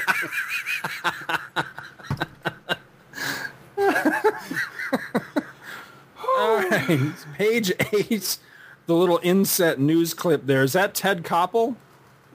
I think so. Does anybody in our audience under the age of thirty know who Ted? Koppel Right, yeah, exactly. Oh man, that just made me feel ancient, but you're probably right. Uh, let's see. Where the hell is my note on this page? Yes. Here, okay. Here we go. So Nuklon calls up his mom, right? And she's telling him all about, you know, the origins of his superpowers, essentially, which I don't want to go into much because I feel like that will be spoilery for things that are going to be revealed in All-Star Squadron. So I'm not going to go into that whole thing. You can read it for yourself if you want to, folks. But anyway, she comes up with this whole thing about, um, you know, the origins of his powers and it's tied to thorium and blah, blah, blah. And then she says, oh, by the way, you know, there's this big thorium test going on at the Bales reactor. And, and Albert, Nuklon, goes, that's it. That's where he's headed. And I'm thinking, how, do you, how could you possibly know that? For, for abs- I mean, he says it with such certainty. And sure enough, they go there and that's where he is. Oh, okay. I realize that's where the story's got to get, but this is one of those comic book cliches that I really wish we could retire at this point. Like, oh yes, that's that must be the answer. Just one time, and I don't, I, I don't believe I've ever seen this in comics. One time, I would like for the hero, be it Batman, Nuklon, whoever it might be, to go, oh yes, this this must be it, and they go there, and no, they were completely wrong that it was some other thing that that was the thing that the bad guy was going to or whatever. But no, they go there and sure enough that's that's where he's going. I just thought it was quite a stretch that how could she possibly know that that this was his secret evil desire, you know, to beef up his superpowers or whatever. I, I just thought it was a bit of a stretch. Yeah. I was going to point out the thing about Bale City Reactor, but that was actually covered in the historical notes. Did you notice that the uh, what do they call this thing? A name? I guess they just call it the Sky Skimmer, the little Infinity Inc. flying ship. Does this look like one of the superpowers toys to you? Like the like bit. the Lexor or something like that? No, not the Lexor. It looks like that Delta probe. Yeah. Okay. Yeah. called. Yeah. I, I just I knew it looked kind of familiar. It's all it, this. If Infinity Inc. had existed in another medium, like say a, car, a Saturday morning cartoon or something, I, I would say that this was like the toy placement of the issue. It's not, of course, but that sure is what it feels like to me in this. Not, not that that's a bad thing. I just thought it was interesting that obviously there's no toy line, but that sure does look like a toy that you could go out and buy at Walmart Oh, it absolutely looks like a toy. I mean, it, Yeah. it looks it looks like the Delta Probe One from the Superpowers line, which sounds kind of dirty, but Um, my very last note for this one, beyond the fact that I, uh, I definitely saw a change, and I got to be honest, I think it was a change for the better when the uh, ink uh, inker switched over from Machlan to DeZuniga. Now, of course, that's me with I, I I'm a DeZuniga mark. I Yeah, I was about to love his art. I really, really do. But the very last panel on the last page, that shot of Doctor Midnight, damn, does he look great? is gorgeous. Isn't that Just awesome? the- just the costume looks great. The caval- the cavalier type boots looks awesome. The way the cape is swirling in the wind. Mhm. I mean,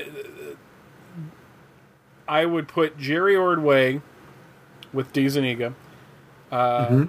What's his name? Matt Wagner, who drew Doctor Midnight in the Who's Who entry, and Mike Parobeck is like the three greatest Yeah. artists of uh, of Doctor Midnight ever. Who made this costume look cool? Yeah. Because he's got this great tunic with the the moon shaped uh, buttons on it. The you know the brown gloves. I mean, everything just comes together in this page. Well, plus, I, I think the contrast of him being in the snow and so much of his outfit is black, I think really Mhm. works for the look too. But yeah, this is phenomenal. Phenomenal piece of art. I really, really like that last page. I mean, frankly, we, we talked a couple episodes ago about the fact that we would have loved to seen Perez and Ordway do a Starman Hourman series, but I could have been up for Ordway pretty much drawing a series based on any of these characters for an extended period of time. Yeah, I uh, I love the fight between the Atom and uh, Wildcat and Nuklon. I think this is great. I like the fact that the Atom is actually able to take out the Sky Skimmer as well.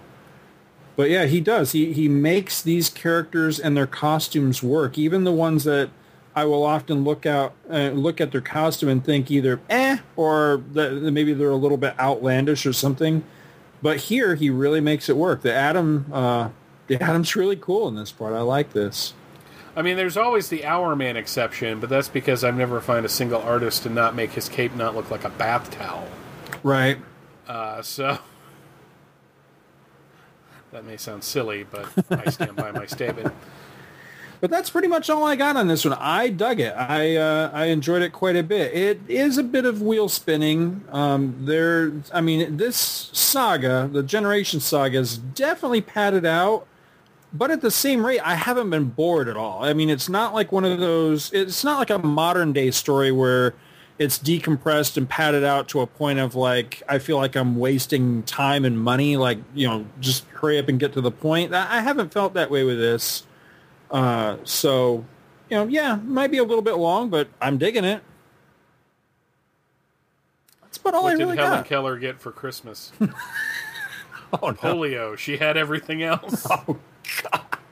I found an entire page. Oh no! Uh oh, this is gonna become a thing. I can I can tell already.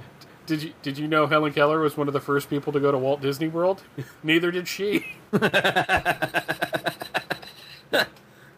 That's wrong, dude. Alrighty. I think uh, wow, we've got a full one for this time out, don't we, for this? We do. All right. So now we are going to get into elsewhere, in the DC, multiverse. Crisis Management Edition. Again, all synopses are pulled from the official Crisis on Infinite Earths crossover index. So first up, I'm going. Uh, I forget where I got this order from. I think I actually got it from the crossover index. So th- that's the order I'm essentially going in here. So first up on the list, we have Flash number 339. Oh boy. The Monitor and Lyla supply the villains of Flash's Rogues Gallery with futuristic armor that turns Doofus Ratchet, mental patient, into Big Sir, super villain. This is part two of two back-to-back pre-crisis Monitor appearances in The Flash. Uh, the Monitor's role in this issue is uh, most of page 16, and I'm just going to read it to you rather than uh, having written this whole thing out. It just it's so much easier to just read it right out of here. So we have uh, the monitor. It's a shot of his satellite, and we just see a word balloon that says "How utterly fa-" or, how, or actually, it's not him speaking; it's her rather. How utterly fascinating, monitor! And there's a note from the editor that says, "For more information on the mysterious monitor, keep watching for further clues and appearances in other DC books." This is so far the only such caption, and I kind of feel like it takes away a little bit. I, I thought the idea was that you were supposed to figure it out over time that wow, this guy's appearing anywhere and everywhere. So this this kind of tips the hand a little bit, I thought. But uh, Lyla continues. We have an interior shot of the satellite, and they're watching uh, Doofus Ratchet get drenched by one of Weather Wizard's storms. And she says, "I'm referring to the bizarre use of the Flash's uh, Rogues Gallery uh, has found for the package of future tech armor we sold them the other day, meaning, in other words, that they put it on a uh, mental patient. And the monitor says, need I remind you again, Lyla, once a client has paid for either the monitor's goods or services, how the merchandise or information is utilized is of no interest to me whatsoever. I deserve and record events. I do not editorialize upon them. Understood, Lyla? And she says, yes, monitor, yes. And that that's essentially it. Um, deserve and record? I think you mean preserve and yeah, record. I had the, I had I had the same issue. In the very next panel, the editor, uh, excuse me, not the editor, but the caption box says, a shift is seen some 22,000 miles earthward and blah, blah, blah. It goes on and on. I think you meant a shift of scene. Now, it says here a shift is seen, S-E-E-N. No, no, no. I think a shift of scene, S-C-E-N-E. So it's like, it was like the, the spell checker broken or the editor was, I mean, what happened here? Was there a smudge on the scripting page and somebody didn't catch it?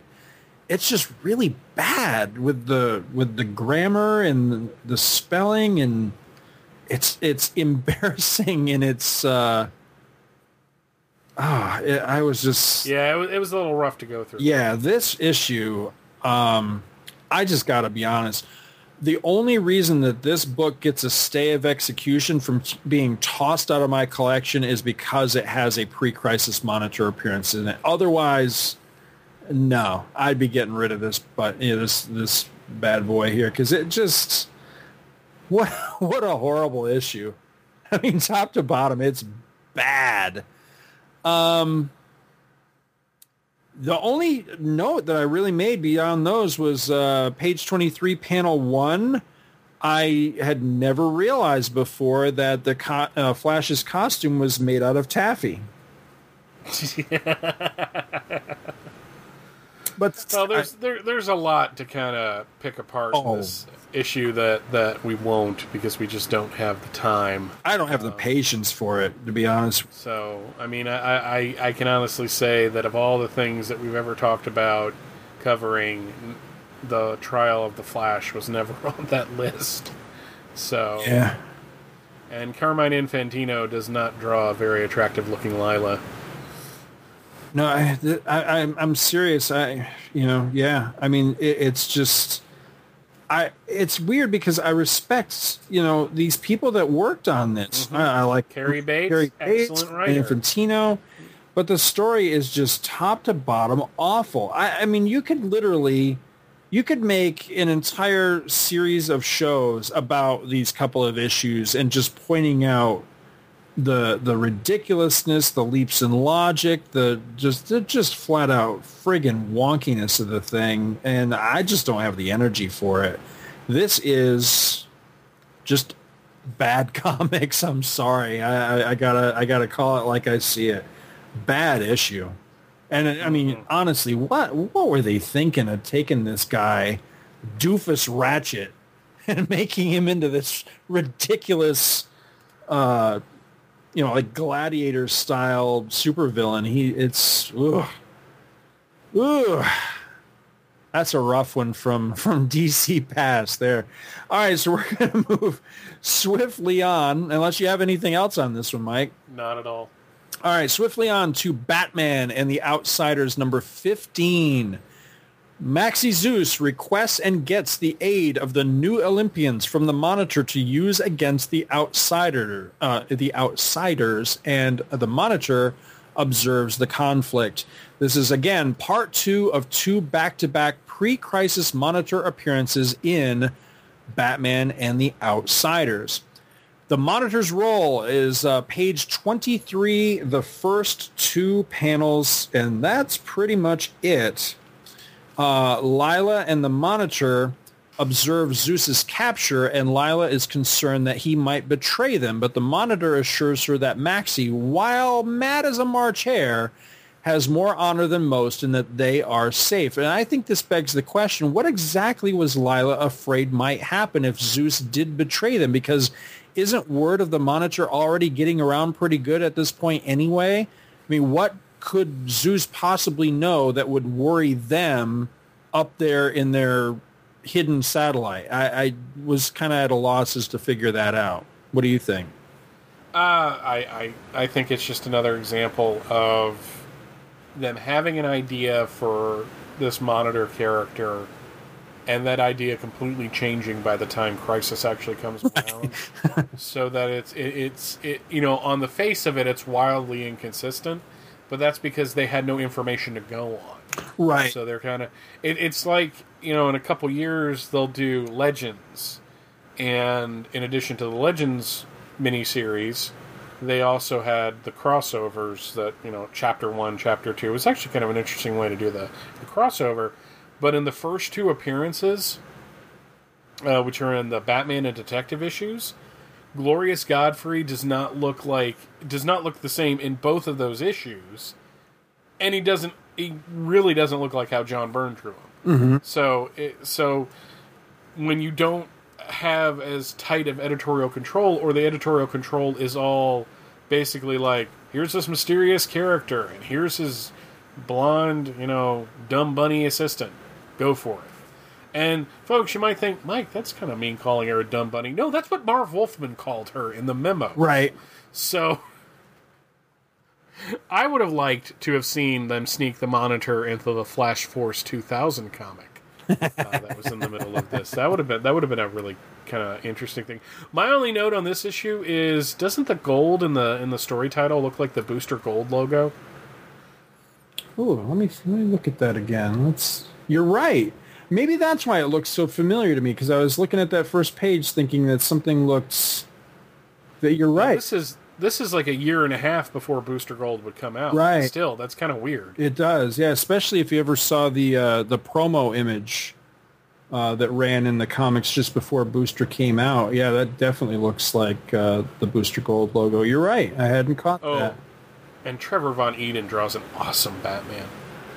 Uh, well, I'm gonna I'm gonna have to disagree with you because for me, I, I judge this issue's pass fail grade uh, by two factors: Batman driving a cop car versus some of the ridiculous leaps in logical deduction and the uh, I have to say it what I thought was god awful art by Trevor Von Eeden. Never been a fan.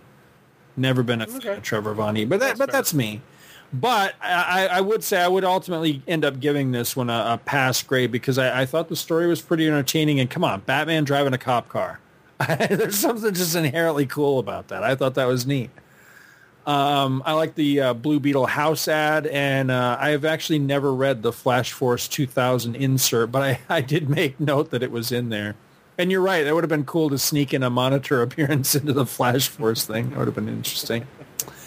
Next up is Justice League of America number 232, which might sound kind of familiar because uh, in that one, uh, the Monitor and Lyla observe the final encounter between the Commander and the Justice League Justice Society grouping inadvertently distracting the villain enough for the heroes to triumph.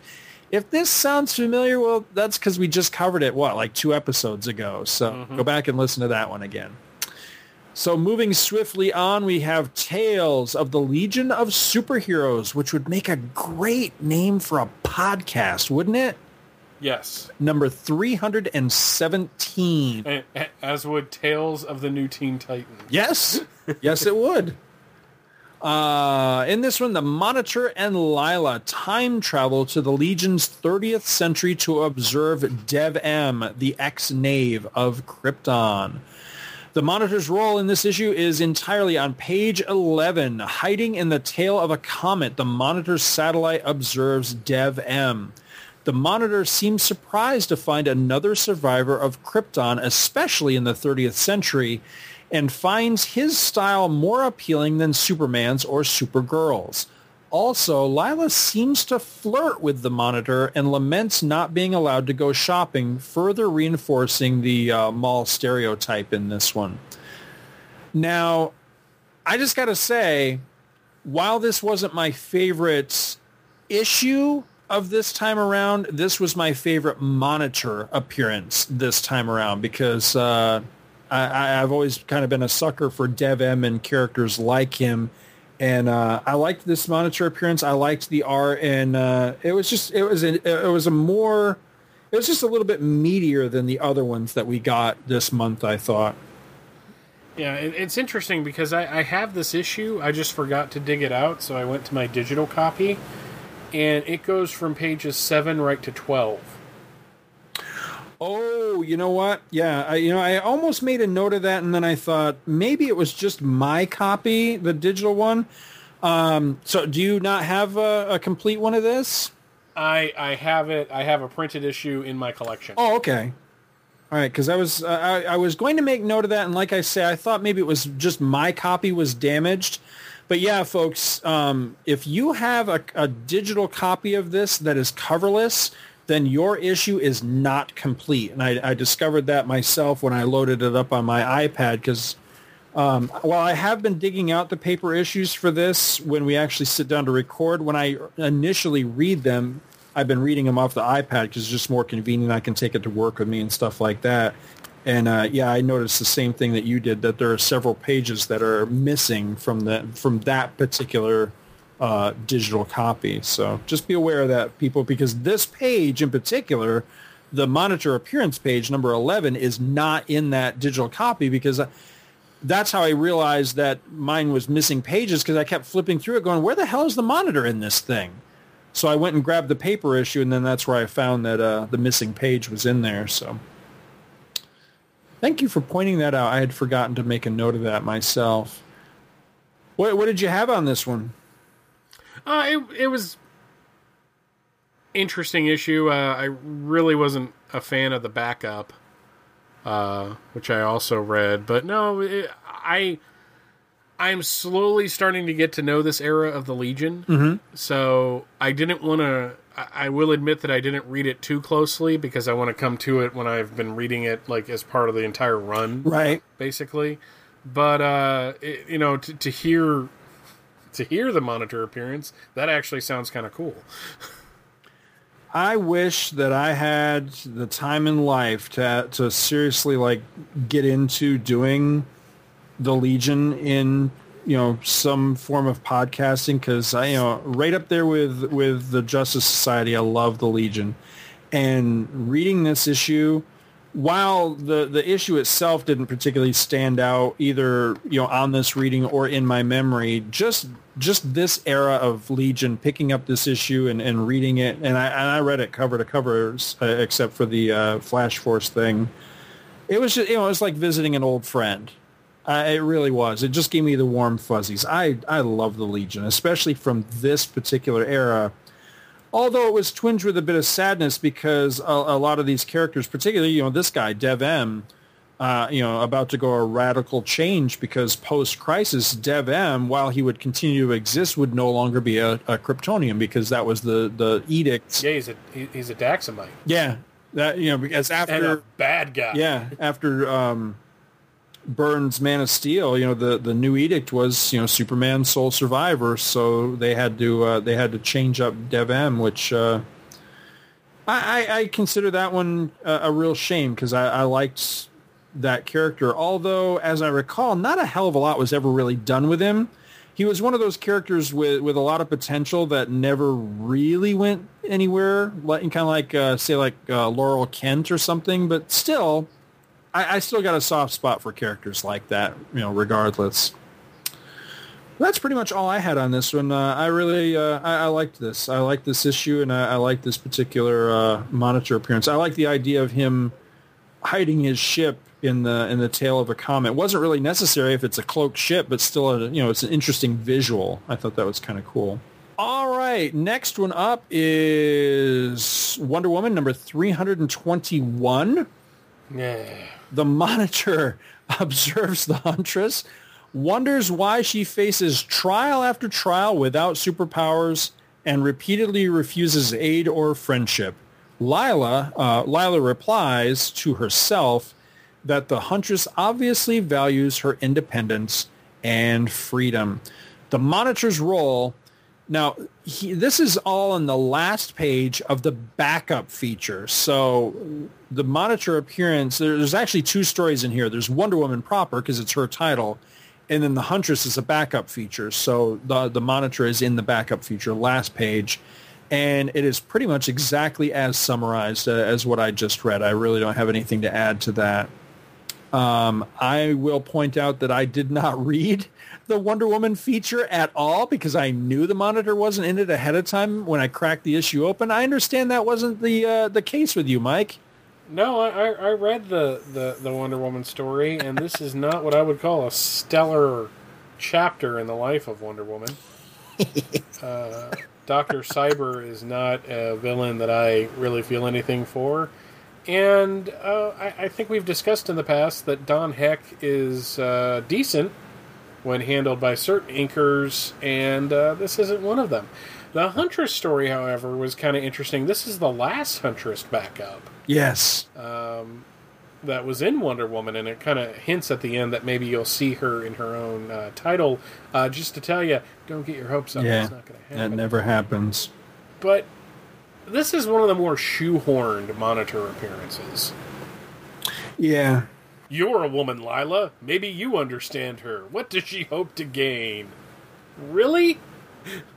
Okay, you, Mr. Joey Cavalieri, who will not insult the man, creator of Marvel 2099, um, edited the Superman books in the, the mid 90s.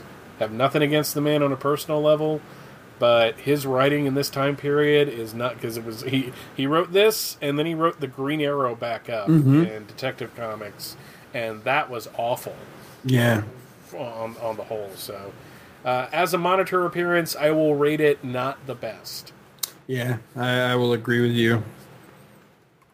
Yeah, I- it it really didn't do much of anything for me either, other than it, you know it further illustrates that uh, you know the monitor and Lyla they're getting around. They're going. You know, I mean, it, this month in particular, She they're around. yeah, they're Oh, everywhere.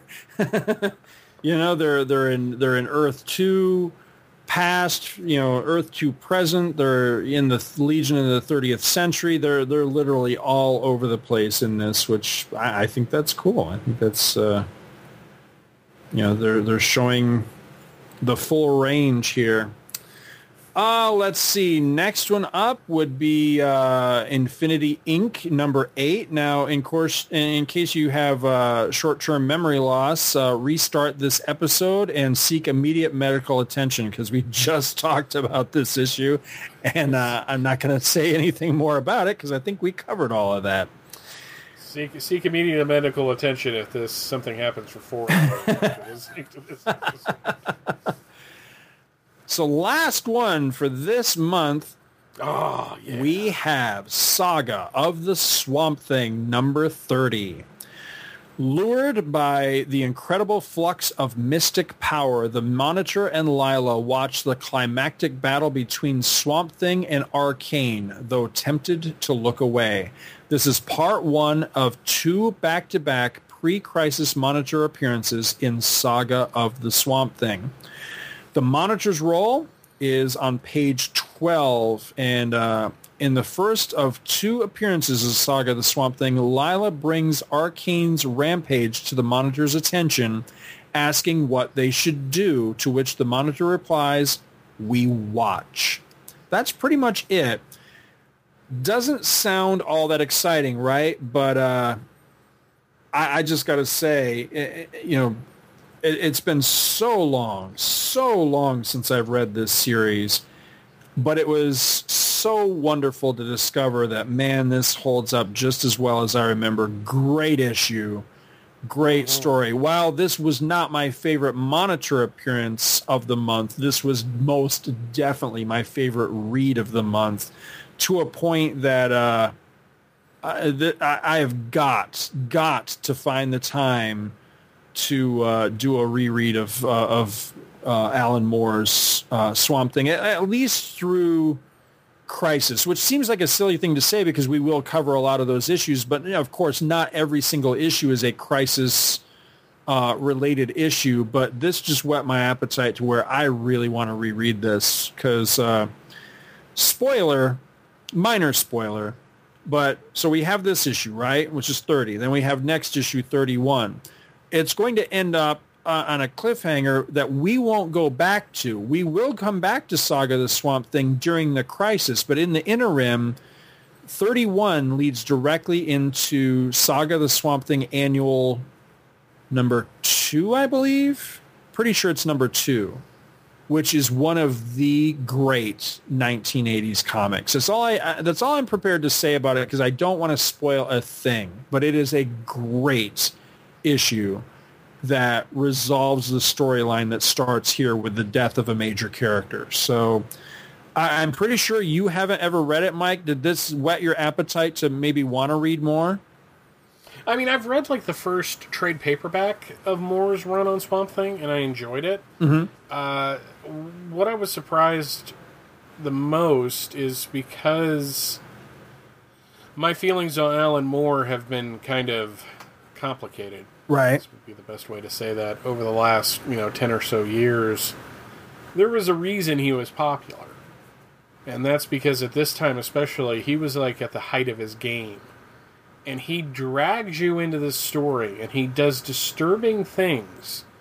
And there are there's some really disturbing imagery within the book, but I am more horrified by the kids putting the animal in the microwave, or the guy that's going to light the wino on fire, or the woman that kills her husband. I mean, that's that's the true horror. I, I watched an interview once. It was a really great interview with uh, Bernie Wrightson uh, for this thing called uh, Comic Book Masters or something like that. It was a video that came out in the mid '80s that was hosted by Harlan Ellison. Is that the Great Comic Book Masters or something? Yes, the Great Comic Book Masters. It, it, it had like a Miller Batman on the cover of it. Uh, yeah, like they interviewed Miller, they interviewed Jack Kirby. I have the video. Yeah, I was just gonna say, I, It's in this house. I, think I still have my copy of that too, because uh, I'm sorry, I, I'm walking all over you here, but it's just you, you, you struck on a on a sweet memory of mine because I was working for Saturday Matinee at the time that that video came out, and it sat on the shelf for months, priced at like I think it was like twenty nine ninety five. It was expensive, but I finally saved up and, and ended up buying that, and uh, yeah, somewhere I, am pretty sure I still have that. Yeah, and it's the video where you know it kind of proves what a jackass Dave Sim is, just in general. But uh, I mean, anybody in the '80s that used the word copacetic pretty much pisses me off on a general uh, on a general basis. But Bernie Wrightson, it's this really great interview with him where he goes, "Horror to me," he said, is a perfectly dressed gentleman, you know, like in a very nice suit, but there's a little bit of blood on his shoe and that is what Moore does balances here. He has the horrific, arcane, demon-looking artwork, you know, by Totleben and Bissette, but it's the people doing horrific things that are the really scary thing, and that's what really grabbed me about this issue. And and his his writing at this time was really hypnotic. It, I, I don't know why it's not the same way in Watchmen. Watchmen is engaging, but not like this is. Right. You know? You know, this, it, it's almost like you're entering a haze. Uh, it's kind of like when I first read Interview with a Vampire and I felt like I was drunk the entire time. I know exactly the feeling you're talking about. This is uh, this is that feeling. I'm trying to remember who I was just talking to about this not long ago. Maybe Chris Honeywell, I forget, but uh, you know, there those movies that you would watch as a kid, or maybe I, if you ever did this, I, I don't know. Let me let me see if I can explain. There were certain movies I can remember watching as a kid that you would watch like really late at night. And if you kind of dozed in and out while the movie was playing, it almost lent into the enjoyment of the movie. I'm talking movies that are that are kind of dark anyway. Like uh, I remember Tron being a perfect example of that. Tron is one of those movies, just by the way it's made, that if you watch that movie at like three o'clock in the morning and maybe fell asleep somewhere in the middle of it, it, it somehow you just roll with it and you keep going. That's exactly the same kind of weird dreamlike feeling I get reading these old Swamp Thing issues. Is you, you are in that weird hazy like middle ground even wide awake it gives you that that feeling and i think it's because of the art the art has a very wispy dreamlike quality to it that just adds into the whole mood Absolutely. I mean, it's just it, it, it. I see why this book was popular. You know, sometimes you read something from the past, Mhm. And you're like, "Why the hell did people like this?" right You know, you realize it had its fans, and you realize that you have that as well in your own collecting history. You know, there were things where, where you read it, and people like 10 years, tw- 15, 20 years later go, Why did you like that? Right. Because it was the time. It was it touched you at a certain point. But certain books become kind of timeless. And I think Moore Swamp Thing is one of those books, but it's the exception for me with Moore that proves the rule. It's like this proves that he's a good writer, but I don't like a whole lot of what he's written. If that makes any sense. It, it does because see the the thing you know it's funny like you say the the thing with Alan Moore it, it can be very complicated because I defend the guy, but I defend them b- largely because of this series. because I enjoyed this very much. This this is one of those uh, you know seminal pieces of my comic book childhood. I grew up with this and and became a, a comics fan through this era, and this to me is one of the great 1980s reads and and comics was Moore's run on Swamp Thing. And so because I hold this to such a high regard, it has such a, a, a spot in my memory and in my heart as a comics fan, I will largely give him a pass on a lot of the stuff that came along later. Now, a lot of that stuff I haven't even read because he did change at some point. And I think what happened is the same thing I've seen to happen, you know, that's happened to other uh, comic book personalities. Uh, probably the, the, the biggest one being Grant Morrison is at some point they crossed the line from a, a, a damn good writer into they bought their own hype and now they've become something entirely different. And mm-hmm. that happened to Moore. I think it's a shame that with Moore, it seems to be just a, a, a sense of uh, I am really good, maybe too good for this medium, which I think is a shame because I think he's perfect, or was anyway, perfect for the medium. It's a shame that he got kind of full of himself. The other guy, I, am I'm, I'm not so sure. I have my opinions, but I'll keep them to myself in this instance. Uh. But you know, talking strictly about Moore, I, I think that's really what happened to him. It, it seems to me very similar to what happened with Byrne there for a time back this had to be late 80s early 90s where he got kind of full of himself and he made that big announcement about getting out of the trenches that is where i personally point to as the beginning beginning of the fall of John Byrne is when he got kind of pretentious about his own talent and the fact that oh I'm too good to work on regular comics. I think something very similar happened to Alan Moore and it's a damn shame because it's kind of tarnished and, and, and destroyed a lot of the goodwill that he created with such a, a phenomenal run on this book. I think with Moore, uh, this is going to sound really strange, so go with me on this. Moore, it was a combination of that and the cult of personality that cropped up around him. Mm-hmm. It's like to me, I don't so much mind Alan Moore as I don't like the people that are trying to convince me that Alan Moore is the greatest thing since, you know, cave paintings. And because I don't see the brilliance in everything he does, suddenly I'm the asshole. You know?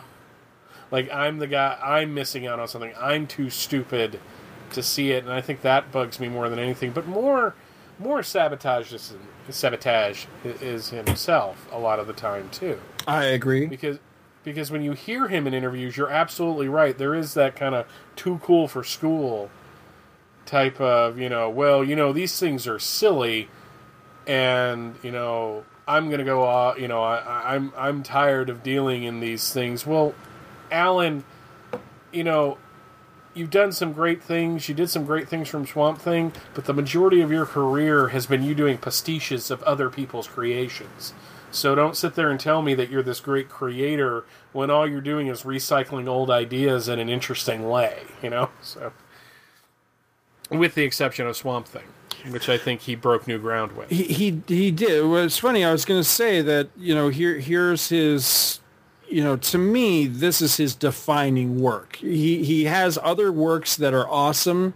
He has other works that I like as much, possibly even more, because I really think very highly of uh, V for Vendetta in a way that I don't think of when it comes to Watchmen. I, I think Watchmen has a very inflated um, legend or, or, or, reputation about it that I just don't think it quite deserves, but that that's neither here nor there. But when it comes to Swamp Thing, definitely do. But it's funny, a while back when that when I first heard that argument that all more you know Alan Moore does is take other people's works and and work within them, you know, for for for good or bad. I kind of scoffed at it. I was like, well, what about Swamp Thing? And then I had to stop myself going, wait a minute. No, you're right. Because this is somebody else's creation as well. But the difference here is, is that he didn't just recycle what had come before. He basically took what mm-hmm. had come before and completely turned it on on its ear.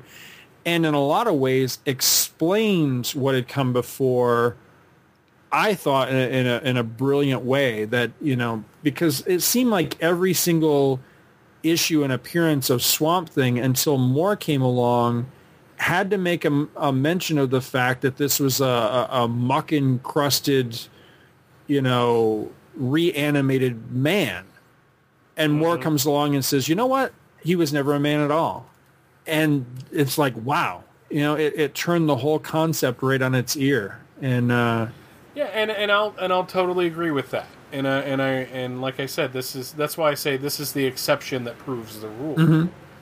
I- Is, that in this instant, or in the case of Miracleman, where he used somebody else's creation to kind of deconstruct superheroes in a new and kind of interesting way.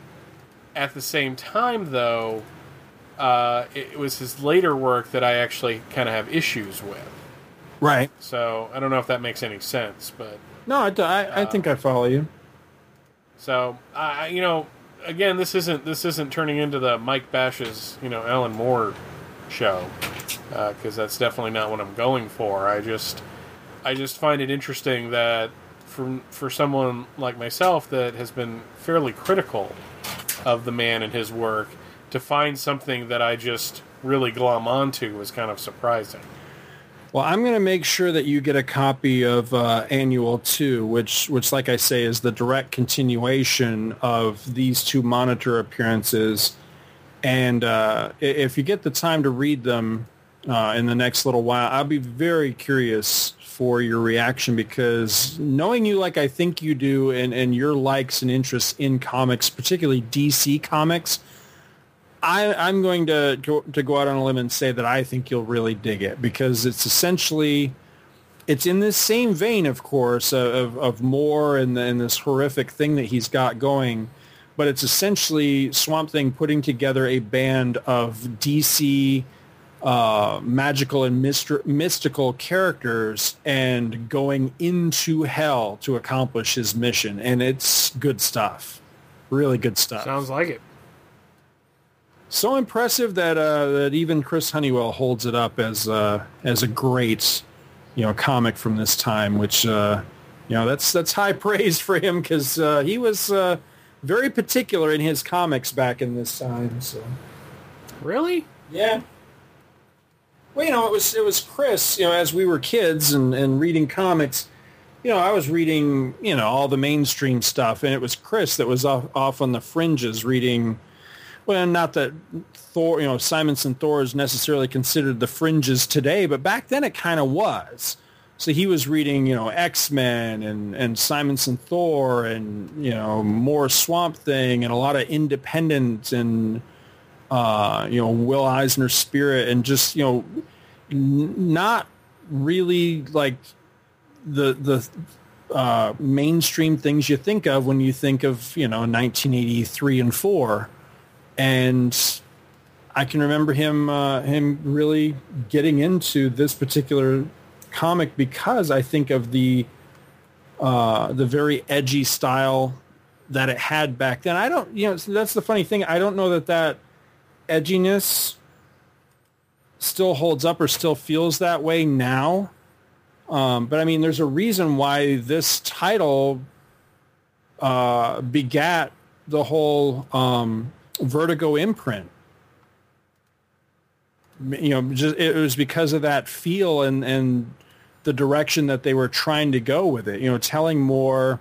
I don't want to say adult type stuff, but just more. Um, I don't know. It was on a deeper level than than some of the mainstream. So it was in a different world than the mainstream stuff tend to live in, if you know what I mean. Well, it's like you know, say say what you will about uh, Marvel in the in the '80s uh, being better than DC, uh, and that argument is made a lot that you know Marvel had the the better you know, you know, the, they were more dynamic and they were more popular and all this stuff. I was listening to an interview with Joe Quesada uh, where he was talking about his early days of being, you know, an art, you know, how he broke into the industry, and you know, he got back into comics during Dark Knight because well, everyone got into Batman during Dark Knight apparently if you were reading comics at that time. And from his perspective Marvel had good art but DC had better stories. And I think especially this particular era of DC Comics the stories were just getting better and better and better. And you know I I, I have a weird kind of nostalgia for this era of DC because I wasn't part of it. I wasn't, you know, it. I I didn't uh, I didn't really read the books at this time, and uh, you know I wasn't collecting yet, and yet it still kind of feels like home to me in a very strange way. So that's why reading through these uh, crisis issues have been such has been such a f- ball because I've just I've just enjoyed myself so much in reconnecting with uh, with what I love about the DC universe. And don't get me wrong, I love Marvel. Uh, there are plenty of Marvel characters I love. Uh, you know, especially especially if you were a Marvel character drawn by John Byrne. I was probably predisposed to really like your that particular run on a book. But uh, DC is where my heart is, so it's, it's Mhm. just great to, to kind of get these glimpses, like I said last time, of, of DC at this time period. I agree. I agree absolutely. Well, do we have anything more uh, this time around? You want to wrap this sucker up? I think we're good there. Uh, we're, we're- I think the Swamp Thing issues have been reprinted in trade paperback form. Almost positive, yes. Just a hunch. Woman's intuition, whatever you want to call it. You've reached the end to another amazing episode of Tales of the Justice Society of America. You can find this show, as well as an entire slew of other awesome podcasts on a wide variety of geek related subjects from giant monsters to Time Lords to movie commentaries to fangirl interests at www.twotruefreaks.com. There you can hear Scott on such shows as Star Wars Monthly Monday, Star Trek Monthly Monday, Comics Monthly Monday, and occasionally Back to the Bins. Mike is on Comics Monthly Monday as well as hosting or co-hosting a few shows himself, like Views from the Long Box, which can be found at www.viewsfromthelongbox.com, and From Crisis to Crisis, a Superman podcast, which can be found at www.fortressofbaileytude.com. Scott and Mike have gigantic egos. They love to hear themselves talk. More importantly, at least according to their publicist, they want to hear from you. So you can reach the guys by writing to tales of the JSA at gmail.com. Would you like to sponsor an episode of this or any other of your favorite Two True Freaks network shows? Simply head on over to www.twotruefreaks.com. Click the PayPal link, donate any amount at all, tell us which show you're choosing and what message, if any, you'd like us to read on your behalf, and you will be an official sponsor of that show's very next episode. With your message read in the show's opener. It's that easy, and there is no minimum donation. Be a show sponsor today. You can also support this show and the Two True Freaks network as a whole when you shop on Amazon. Again, simply head on over to www.twotruefreaks.com and click on the Amazon link. There is no additional charge to your purchase, and a portion of that will get kicked to the network. Welcome to Amazon. I love you. Thank you for listening, and come back next time for another exciting episode of the Tales of the Justice Society of America.